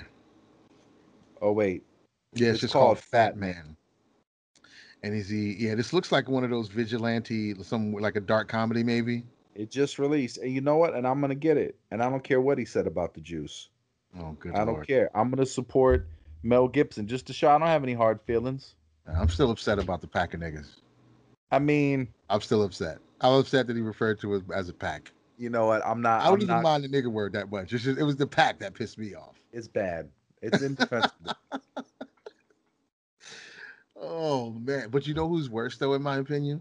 But he, but- was- but he was but just- raging out on his lady. but before we go before we go on just can just for and this will sound horrible though but can't you appreciate the artistry of that level of racism Absolutely. like it, it's it's horrible but it's like you've you've taken something so primal and visceral and ugly and you've given it like this poetic essence you know what i mean it's true. like it's true. it's It's true. You know what comes to mind is uh what's that movie called? Was it Any Given Sunday? I think uh, it's the football movie. where they have a dick shot Oh right, yeah, there was where the woman goes into the locker room and they have a straight on pipe shot. Yeah, and I and I was I was on a date. I, I remember I Oh, took a chick to go see it. Yeah, it Mm. fucked it fucked my day up. yeah, that probably didn't end well. it's like, it? so this is what you think dicks look like, huh? yeah, I'll let me you just are- drop you off back home. It's just yeah, like I'm not even gonna try. I don't have. This is. with James Woods in that movie, he saw his girl was going on a date with the football players. And he said some pretty wild shit to her too. He's like, "I hope you get banged." He said, "You're gonna get banged by uh, a, a bunch of Neanderthals or some shit like that." He called them basically cavemen, but that was that was soft compared to Mel Gibson. yeah, That was that's funny. I mean, yeah, Pack is Pack is harsh, but to to be fair, he didn't know he was being recorded.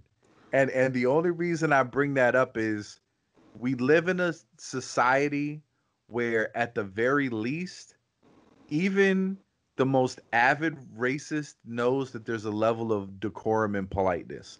Like if you're a hardcore racist, you're not following the rules. Like if if you're committed to hate, you're you're you're not going to self-censor. You know what I'm saying? Like right, right, the, right. The, the dude that shows up at the Klan rally, because we like to call everybody as a part of the Klan, he does not care how you feel about what he's saying. He is he is not participating in being polite or using the right language. So to be fair, Mel has only publicly uh, verbally accosted the Jews. Right. The Right. his his his uh reference um to the original peoples of planet Earth was in a private moment with his bitch wife, who's a com- who's a complete cunt. That's all. He's paid for everything, and you put him out Mhm. there like that. Like I, I don't know why she didn't get more shit. Like that's that's just a fucked up thing to do. You know. Yeah, yeah, it is pretty bad. It is pretty, and and like you said, you have no idea what else was going on. I mean, you can't really judge a man by what he's saying, what he's screaming at his uh, estranged ex-wife or some shit like that. This is something Current that's gonna- wife. oh, every oh, she, every he was currently man- at the time he was still married to her. Yes, and every man that's been with a a beautiful woman and dealt with her craziness, eventually you become crazy too. Even if it's just for a moment. Disavow. Everybody. disavow. Now when you're at when you're at Mel Gibson level, it shouldn't be happening. Right. You're a multi-millionaire. Like you're Right. you're fucking up putting yourself. But I mean, listen, if I forked out millions and millions of dollars for her loser singing career just to make her feel good, and you you doing me like that, I'd be pretty upset too. I I I mean, I don't know if I'd refer to anybody as Pax, but you know, it's it was a private moment. It was a Wow. private, indefensible moment. But I don't know, man. I don't think Yeah. I, I just don't think you can judge somebody and everything that they're doing or if they should be allowed to continue to be a person based on a horrible moment.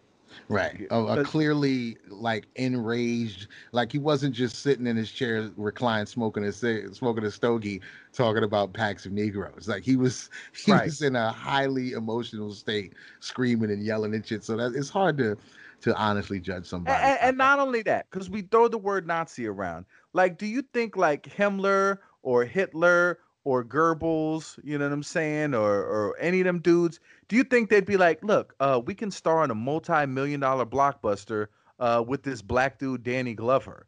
Like, let's just do it. that. You right. think any of them dudes would be like, no, I'll find another way to make money. yeah, they're so not the- even gonna stand next to Danny Glover. Right. So there's a level of of commitment to racial hate that makes it impossible to do the things that Mel Gibson has done. And I'm sure I'm, I would hope that him and Danny Glover had a conversation after that because that's an uncomfortable conversation. Oh yeah. oh yeah. yeah. Yeah. That lethal weapon reunion is not in the cards. It's- after that. like, I don't think it's gonna happen.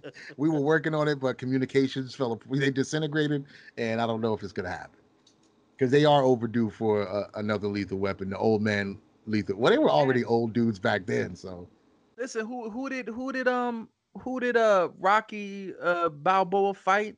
Wasn't there an old man fight? an a old movie man about fight. old men fighting? Yeah, it was two old dudes boxing.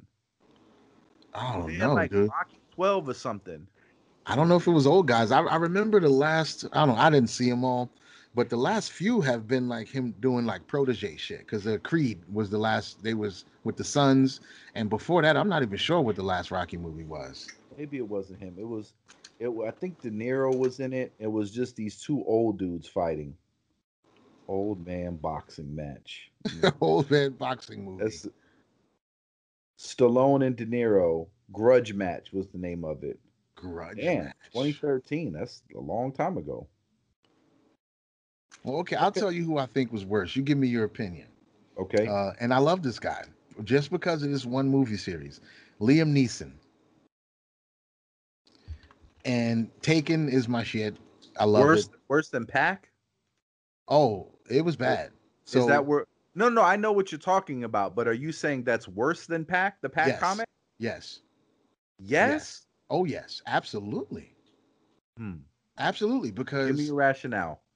he, you know, what happened with his friend, which is of course fucking horrendous. But she told him that a black guy was responsible. So he went out in the streets looking for a black man to assault in real life. So he didn't make a comment on the phone, but he was out in the actual world Trying to fuck up a black trying dude. to beat up a, bla- a right. random black dude, right? You're all gonna pay for what this one dude did. right. And then my Right. first question, nobody asked him this on his whole political run, apology run, whatever he did, because that kind of leaked. It didn't leak. He said it. He he he answered it a question from a reporter, and he said it. He was very open about it, which Right. is what makes this all the more unfortunate. Yeah, because he wasn't trying to hide it. He didn't get. It wasn't a gotcha moment. And he and he didn't have to volunteer it. absolutely. like he was he was giving you an insight like yo here's a time where i behaved very badly in a racist way and i understand how this thing you know how people can get in this mode and he never defended it like well Right. of course the, the bitch got raped. I had to beat up a black dude. What are you talking about? And, and he never he never defended it. I disavow referring to a rape victim as bitch, but go continue. as do i. As do i. As do i. But thank you. the fact that he went out in the real world to to try to hurt somebody was very revealing about his psyche, right? His whole quantitatively worse. You And also, nobody in this entire thing, nobody asked him the question I wanted to ask. There was a, a very poignant question that I would love if I ever meet Liam Neeson. I don't give a fuck if it's 10 years from now. I'll be like, oh, I, I always wanted to ask you something. if she said she had been raped by a white guy, would you have gone out in the streets to assault a random white guy?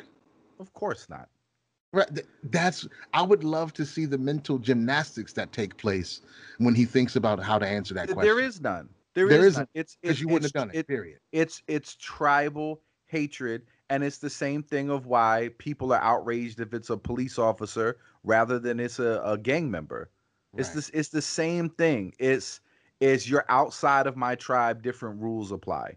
So it's it's a it's an atavistic atavistic vestige of uh, something that's long served us that we no longer need in the modern world. But it's it's wired there in us right. is is wired there in us and he was having so okay so i understand what you're saying now because i thought you meant what he said in the interview right oh no, no, so- no. I mean, his, just his right, right. actions That- that- overall is worse than what that the guy said. overall absolutely but as far as him saying it in the interview I, I i think that that was when we talk about let's have an honest conversation about race this is a dude confessing to you Right. some racist shit we did It's redemptive in and of itself. The way we found out about it has a redemptive quality to it because he openly admitted it, and we would have never known if he didn't say that. right right It- wasn't a secretly recorded conversation. It, it wasn't like none it of that. Right, doesn't make it okay, Right. but the fact that he spoke it the way he did kind of does give you it makes you want to forgive him. It does, you know what I'm saying? And the fact that he didn't do anything to anybody, as far as we know, I don't think Liam Neeson. I mean, he's a Hollywood actor. Like, what was he really gonna do? He probably would have got his ass kicked out there, and then he would have came home and Right, said, "I got mugged by a Negro." Right. That's exactly what would have happened. yeah. He, he would have said, "My friend got raped. I got mugged. Well, what the hell is up with these guys?" Yeah, that, that's uh, exactly how that story would have ended. But I love Taken. I can't front. I can't But- front. but- I get, but do you have to not like Taken because of that? This is just where it gets crazy. It depends. I'm one of those people who who can who eh, are willing. Not that I always can. I'm willing to separate art from. I mean, not willing to separate art from artists. Like I'm not always willing to do it. So do you go to the- grocery store at all? yes. What was the last thing you bought at the grocery store? Oh, I bought a bunch of shit today, but I, I Well, bought some just- iced just tea, some cheese. One item. The cheese. Okay. What if that cheese was prepared by a racist? Would you That- feel okay. differently about eating that cheese? Well, as long as it you know held up to the health standards and all of that shit. Not No, no, no. The, the quality of the product doesn't change at all. It's Okay. non-poisonous, health-giving nourishment. It just so happens that the person who worked in the factory Okay. produced that particular batch and packaged it is an avid racist? because he works at the factory, I'd still eat the cheese. If Why? he owned the cheese company, I wouldn't eat the cheese.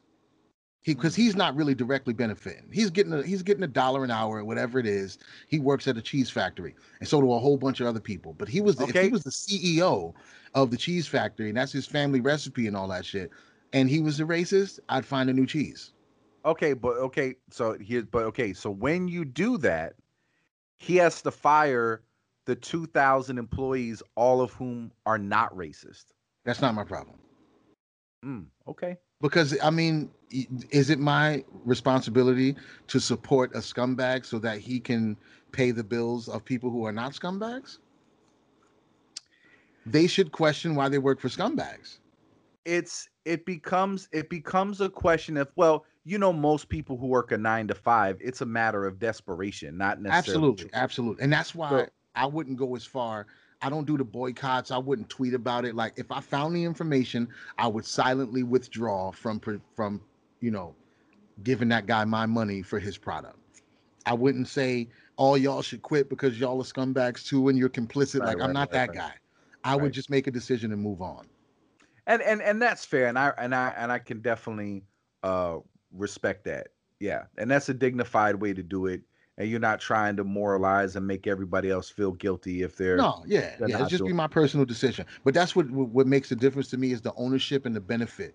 So if you're an artist and you produce a product and I find out some shit that I really don't like about your character, especially if it's ongoing, it's not like some shit you did 20 years ago. If it's an ongoing character flaw and you're unapologetic about it and all of that, I definitely am not going to be like, yeah, well, I still like seems like you're ready. I'm going to keep listening to it.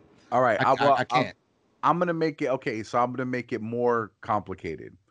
So the 2,000 employees, and it's heavily, heavily invested in, and profits are made by a majority of black investors that use that money to help empower people in the black community.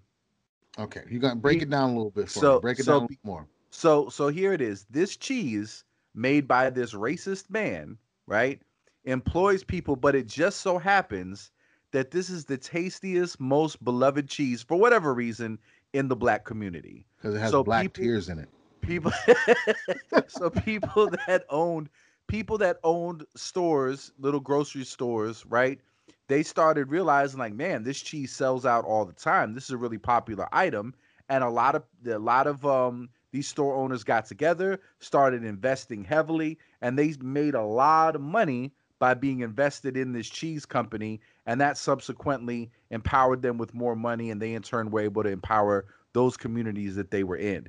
But it was because the quality of the cheese was so good, and it had that that benefit because they had that insight to say, okay, this is a product I should be investing in because I see I see how how these numbers are doing it. I keep the books of my store. Obviously, I see how well it's doing. So it just so happens it was happenstance. Now, do we want to let all these black people that are buying the cheese know, hey, do you know the guy that made this cheese is a racist? So now they lose out on cheese that's delicious, and all of these black millionaires that made money investing in this good product they now have to find something else to do or they begin to lose money or they're no longer financially empowered because people start hating this fucking cheese because the head dude is an asshole. Right. So it's like a cost benefit analysis of all the potential wealth that could be involved and all the parties that are involved. How much do we want to let that fly ruin the ointment? You know, how pure does something have to be? You know what I'm saying? Like, what if, like, okay, so uh who was the uh, I think the engineer for the Tribe Called Quest albums was Bob Power. He shouted them out on the record. Right. Okay. Um, what if we found out that Bob Power was just a horrible uh, anti-Semite? Semite. He just hated the Jews. Hated them. Hated them. Hated them. Hated them. Does, that make does does that make vibes and stuff suck now? Because somebody who was involved in engineering that sound was a piece of shit. Like how much uh, good and how much of the art and the quality of a product do we let come through because it touches a few dirty hands? But see, touching a few dirty, that's not that's not I can live with that. You know what I'm saying? Because he's he got paid, but he is not directly in continuous benefit of the sell and distribution of the product. He was an engineer. He he did his part and he passed it on. Right. But in this But scenario, if you he got was all the- these black people that are benefiting from from racist cheese. Right. So, but so is it is it is it worth taking the wealth away from that dude who has fucked up opinions when you know it's also going to destroy the wealth of all of these people that he hates and is it not more poetic justice that the fact that he has a publicly traded company and he is making money and he has racist opinions but black people are profiting off of this dude's product that he's created does that somehow bring about equilibrium Uh, no, I think fair? the Okay. equilibrium would come about when there was, uh, you know, a, a concerted effort and plan to have a mass wealth transfer away from that business. That can't be uh, long term. We we can't just stay here. We can't keep this person abundant with their with their current state of mind and their attitude. We can't keep them abundant. We might be able to use them to the benefit of us in greater numbers, but eventually we get our feet on the ground, we get to solid ground, and we do a huge wealth transfer. Everybody sell that shit at the same time, or whatever. However, you would. gotcha. I'm sure there's people, uh, economists or whatever, people who study that shit that know exactly how to do that. They figure out when to buy, when to sell, when to do it, and if everybody, all the stockholders do that shit at the same time, they extract the most possible wealth away from the business and then never come back. If that's Well- not the plan, I can't fuck with you. okay well what about his, what about when he dies and his children inherit it but they're not racist They should be trying to so it Make his- originated with a racist they should be trying to uh see i don't even know if it would last that long i guess it would have to be in transition right if the wealth transfer didn't happen while he was still alive if he happens to croak and his children are different do we continue that situation uh not if they don't i don't know bro that's a that's a hard one but that's here's a the hard thing one. do you think kraft love black people I feel like I'm see How that's the thing. Most people I think they just Like- don't care. I wouldn't have any reason to go to the extreme and think that they have a, a disdain. I could think they just don't care. They're just neutral. They want to take care of their own family and shit like that. I'm not opposed to that. But if you have active hate, that's different. okay i got what you're saying You know what I mean? Active hate, not just like, you know, we just neutral, we take care of our own and, you know, our- own as in my family, my cousin needs a job, my brother needs a job, not like there's a black guy and a white guy in here for an interview and I instinctively choose the white guy because he looks like me. That kind of thing is different than saying, you know, they're just neutral out here. I, I feel like there are people who are just neutral and just existing. They have no idea or no particular alignment one way or the other. They're just doing what they do. And I'm not mad at that at all because I think that's a good way for a lot of people to be, especially if you can take the opportunity to help when people need help and not just uh, people who look like you. Like if you, it, I think most corporations that make that kind of money should be involved, and most of them are involved in some type of charity. A lot of it is, you know, wishy-washy paper charities and shit like that. But I think if you're trying to help people, then that's a good thing overall. So Disney uh, was a fan of the Nazis. Obviously, Yes. the Nazis practice active hate. They weren't indifferent. Right. Now, if I look at Disney, Disney's become, I mean, an institution. It's it's a huge vehicle for wealth. It employs people. It it makes its uh, investors rich. It, it it it puts out. It distributes media that everybody loves. Right. If I say because Disney supported Nazis that I'm not going to have Disney in my portfolio, right? I'm not I'm not going to watch any Disney films. You know, Lion King was the shit. Aladdin was the shit. And no matter what his personal opinions were, he didn't he his creation as a as a as an entity that creates art and creates wealth outlived him and as a vehicle it's amoral and so i'm not really interested in what his opinions are to cut me off from that opportunity so Right. it, it doesn't offend me that that was that that was his opinion, right? Um, uh, but I get I get what you're saying. I think for me the line is not that you have an unpopular opinion. Now, if Walt Disney was abusing laborers and exploiting overseas labor, you know, and with the kids and the slave labor and all that other shit, well, then I, I would have a problem with Disney. I, I would feel compelled to have a moral decision because now that's an institution or an, a financial entity, a company that's making its money by creating misery right. and exploitation. That to me is is worse than just one cog in the machine, even if that person personally benefits because they have a shitty opinion. Like I would look at it like with the cheese factory, I'm like, that one guy has a shitty opinion. I don't give a fuck. I see all these other people, right, that are making money um, because of this dude's quality product. It doesn't matter to me what his shitty opinion is. Right. You know what I mean? Now, right, if the cheese was being made by fucking slaves, then I'd be like, nah, fuck that cheese. that cheese ain't shit. Even if I don't it was give the a tastiest cheese of all. Even cheeses? if it listen, everybody knows slave labor makes the tastiest of cheeses. Everybody knows it. It's a Wikipedia fact. But I but but that would be the line for me. It would it wouldn't be just the unpopular opinion because that one dude, like in the long run, like it doesn't matter. Like so that that company I told you about, Jumia, right? Yeah. So if they turn out to be uh the next uh or you know the, or the Amazon of Africa basically, you know, if all of those CEOs are like, yo, they want to kill us all. the fuck the Jews, fuck white people, we hate them, we hate them, we hate them. If that was the opinion of the officers of the company, I wouldn't care. Okay, you guys eventually come around. No right. problem. Here here's my 40 bucks a share. If you could please make me a millionaire, I'd appreciate it. Do your thing. No, no problem. Like yeah. their their personal attitudes wouldn't it wouldn't matter to me um their their opinion about me.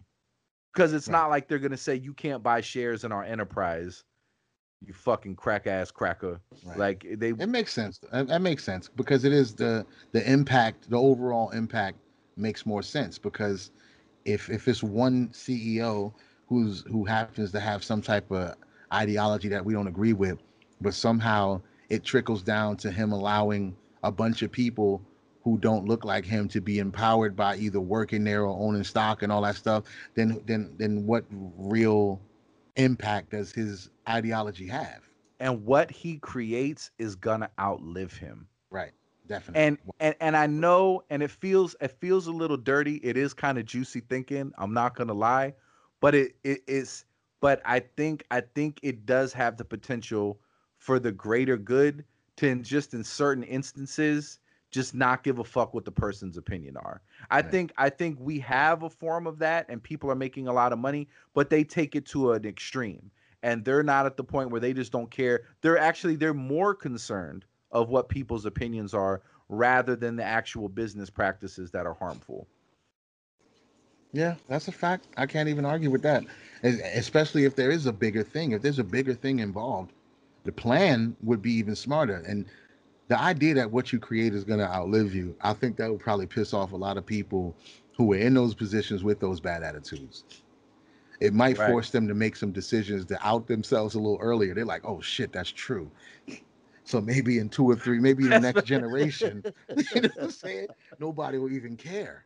Uh, that's what that's what you whispered to the cheese dude on his deathbed. Yeah. It's like your cheese made 37 black millionaires.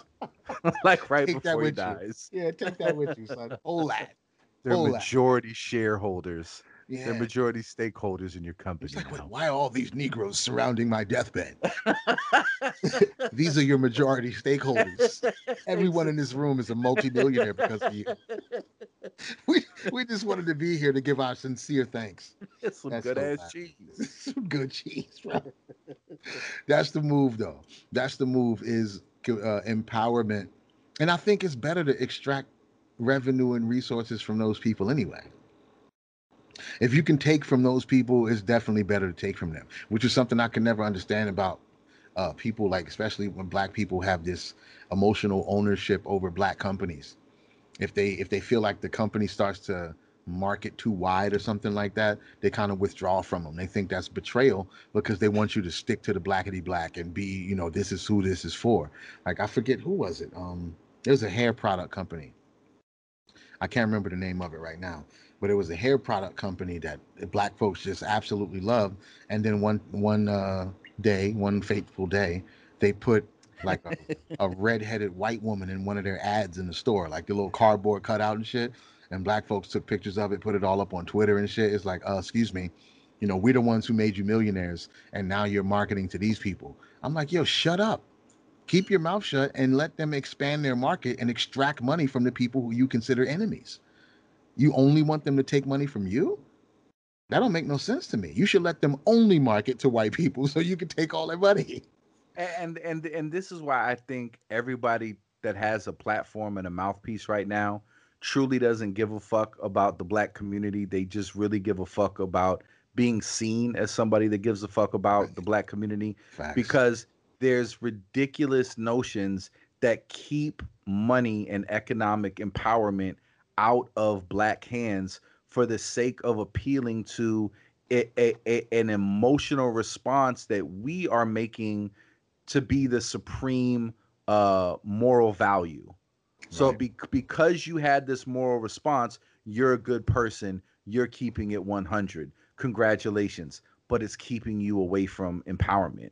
Like when the when the when the when the conversation isn't centered around economic education and empowerment to meet your needs and build generational wealth, it's a stupid fucking conversation. It's it's it's just a stupid fucking conversation. And that's and that's what unfortunately a lot of it is limited to.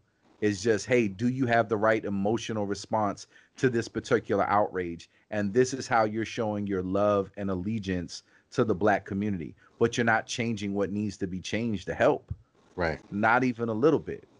Right. You just not, you're just sharing in the outrage. Right. You're like me too. I care too. But like yeah that doesn't that doesn't help anybody. That right. doesn't fundamentally change anything.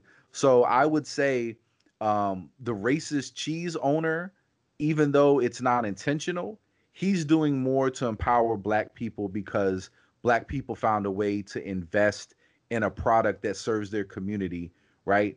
That that is a, more of a route towards empowerment. That dude is doing more as a racist cheese owner than than anybody who is just like, hey, this is what we're supposed to be mad at this week.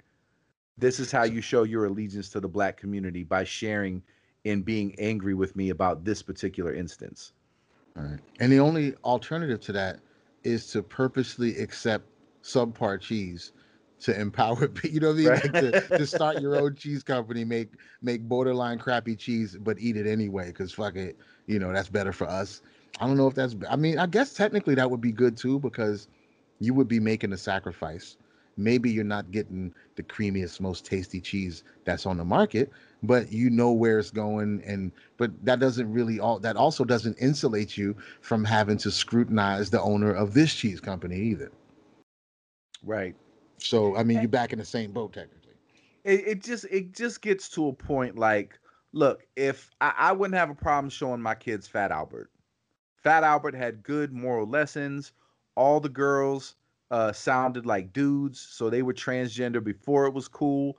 you know, there's good moral lessons to be learned from the Cosby Show. Even if Bill Cosby raped a hundred women in their sleep, um, the art that he left behind is bigger than him. It has the potential to be more powerful than him. I feel know? like we could do better. We we, I just we I feel could, like we could do better. We, Fat Albert's could. not that important it, it's not it's not that important. You know, it did have some good music. It's not it's it's not that important. But him as a as a figure in the American consciousness, he is important. And you and you can't write him out of history um because of his moral failing. You know, and as an enterprise, you know, you know how much money uh, Bill Cosby generated for the people around him, like as a brand you know, all the people that had employment and had careers because Bill Cosby was Bill Cosby, you know, like to just say, I want to wipe out all of that wealth and all of that economic opportunity and all of that art because you're a shitty person. I just think it's an unfair standard to ask everybody that's going to create something for the world has to be beyond approach. And and and I'll give you do being a serial rapist is a bit beyond the pale. Like that's just not, you know, you're a cunt sometimes, you know, or you you messed up a few times. Like you're a serial rapist. It's different. But I just mean like even with R. Kelly, like I mean, I never liked R. Kelly's music, so I, I didn't lose anything. Like when everybody started hating R. Kelly. Like I, I didn't I didn't take anything. But you know, I, I don't know if listening to R. Kelly is the worst thing in the world just because he's a piece of shit. Um, I don't know. Just uh, also too because music is oftentimes tied to memories, especially when it's in your formative years. You know what I mean? Like you might Yeah. have built some relationships or you know, I know some people like they're with their wife that they met, you know, and the first time they made love was to an R. Kelly song. So R. Kelly's just special to them for some reason. Like I don't want to take that away from them or tell them that they're bad people because R. Kelly's an asshole. And they're therefore he's got leprosy and everybody that's within a certain degree or touches anything that R. Kelly created is is you know by the transitive property a piece of shit too. I mean it just because it just gets it gets crazy. Like now Yeah, we got to yeah. worry about who's making our cheese Right. and it who's never making ends. them right. It It it never ends. And, And, then wait till they find out gotta who made the Nikes. Right, right. It's all over. wait, wait till you find out who right. made the Nikes. and then eventually we got to look in the mirror and be like, you know what? I'm kind of a piece of shit too. Maybe nobody should want what I'm doing, or nobody should, you know. And then none of us are contributing anything to society. None of us, none of us are worthy. So I think we need to be a little bit more gracious, and we need to give people the opportunities to, to sincerely repent. And we need to not require that people repent over some shit that that doesn't need to be repented before. Like there's a difference between being an asshole and just disagreeing. Right. You know, like that person doesn't agree with us, so they don't have to.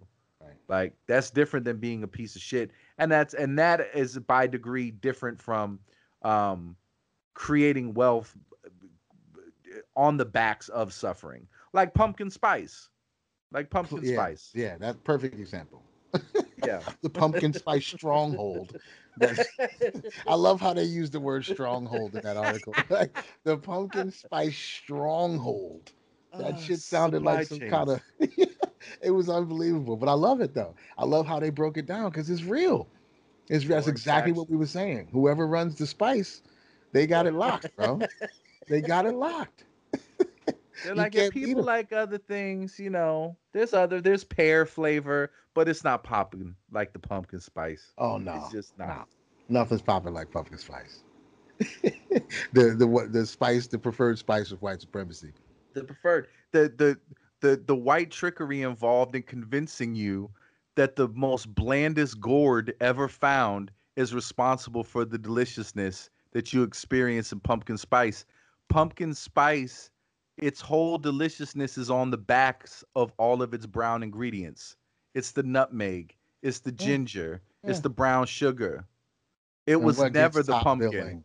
And Right. what gets top billing? Pumpkin. That's something that has nothing to do with any of this. Pumpkin. The preferred gourd of white supremacy. The, The original gas face. the gourd that deceived the world. It was all it was easy. Once they convinced you that pumpkins were delicious, the, yeah. rest of it was easy. Now, yeah, now we That- hit them with the spice. This was all about the spice all along. It's like, yeah, you know what I'm saying? Trade this land for some beads. Go ahead and give us access to the oil. Yeah, we're just here for the gold and then we'll be out. Yeah. You know, let us build a military base here. It's not going to be a problem. Horrible. And it all started Yeah. with pumpkin. Yeah, when, once you convince them that pumpkin is a tasty gourd, the rest is easy. It's easy. Beautiful. How did Oh they convince you that your hair was ugly, that your nose was ugly? How did they convince you of that? They started with convincing you that the gourd was tasty. It's Mhm. the original lie. the From ori- there, they could get you to believe anything. If that might act- that. You'll believe anything. If That you might- believe people want to eat pumpkin, you'll fucking fall for anything. That it, and it's now the most desired autumn beverage. for for three months a year. that supply chains have listen, it would sell like that year round if they allowed it. Right. There's just the whole there's just not enough pumpkins available. Right. They create the yeah. right. Because if they sold it year round, I guarantee if they sold it year round, it wouldn't make as much as they make the four months out of the year that they sell it. It's like the McRib. Right. You Right. bring the big rib back right now, you make a hundred million. But if you sell it every day, it's like people, whatever. people will realize eventually this shit is fucking disgusting. There's no ribs that taste like this. It's not even meat. This shit is Play-Doh. this shit is well cooked Play-Doh. Wait, rib is the name for the bone, not for the meat. What are we eating? What are we actually eating? You don't. I don't think you want to know. Listen, all I got to do is sell it to you for a limited time only, and these things will sell like hotcakes. Beautiful. They Limited will be- Scarcity. Scarcity sells, bro. The Ah. illusion of scarcity. I love it. It's beautiful. But yeah, man, I'm gonna wrap it up, man. I'm gonna get it here and finish up my dinner. I got a uh, got a little bit more cooking to do. But this was beautiful. I learned some things today. I learned that uh, Black Panther is racist, Yep, and cheese made by racists can be can delicious. help the black community. It can not only be delicious, but it can help the black community. uh, Liam Neeson is worse than Mel Gibson By far, by a long shot. by far, and he would have reported the black dude that he tried to beat up for for mugging him. Yep, absolutely. out. He beat me up for no reason. He No was reason. saying he was gonna beat up the first black guy that he saw. He was screaming right by the front door. But yeah, this guy picked me. He, I don't know what was matter with him. He kicked my ass for no reason. He took my wallet. I didn't do anything to him. Black bastard. He's sick. Fuck Liam. Liam, you bastard. But I, like I said, I guess this is me still liking Taken. So you know, what can we do? Listen, man, you're not a bad person for liking Taken. There's a there's a lot of people that worked on that movie that that that are appreciative that you choose to celebrate that art. It puts food in their children's bellies despite Liam Neeson's indefensible black bashing. Right. And I don't think he killed any black people in that movie anyway. So I don't think I don't I don't think Liam Neeson can kill or hurt anybody. anybody at all. I think he's about 85. Right. I think he's got brittle bird bones, and I think if I think if he walked through the hood talking about I'm I'm I'm here to fuck some people up, I don't think it would go well for Liam Neeson. Oh no. No, don't- not- regardless of the set of skills he thinks he has, I don't think it's gonna go well for him. Yeah, that set of skills clearly only works on Eastern European rapists. Listen, That's it. That's as far as that Stick set of skills goes. stick to Lithuania, the Czech Republic, stay out that all way. their asses. Don't go to Brooklyn. Yeah, don't go to Baltimore. A Stay- battle rapper might beat your ass. Like these Right. ain't even these ain't even legit organized criminals. Get your ass whooped by a battle rapper. I went to the bodega for cigarettes. Three of them surrounded me. Oh man. Oh, All right, man. I- I- I- enjoy, enjoy your meal, man. my my post Thanksgiving feast. There you go. The day after. That's the new holiday. The day after holidays. Absolutely. we're Fight gonna white supremacy. That's how we Celebrate fight white after the supremacy. holidays. Yep. Now fuck, on. Fuck pumpkin spice. Oh yeah, that's forever. Don't believe the lie. Down. We got to break their stronghold. Down with pumpkin spice. Disrupt the supply chains. All right, man. All right, brother. Good Peace. talking to you, man. Enjoy the rest of the night. Always a pleasure, my brother. Be easy, man. Bless. Later.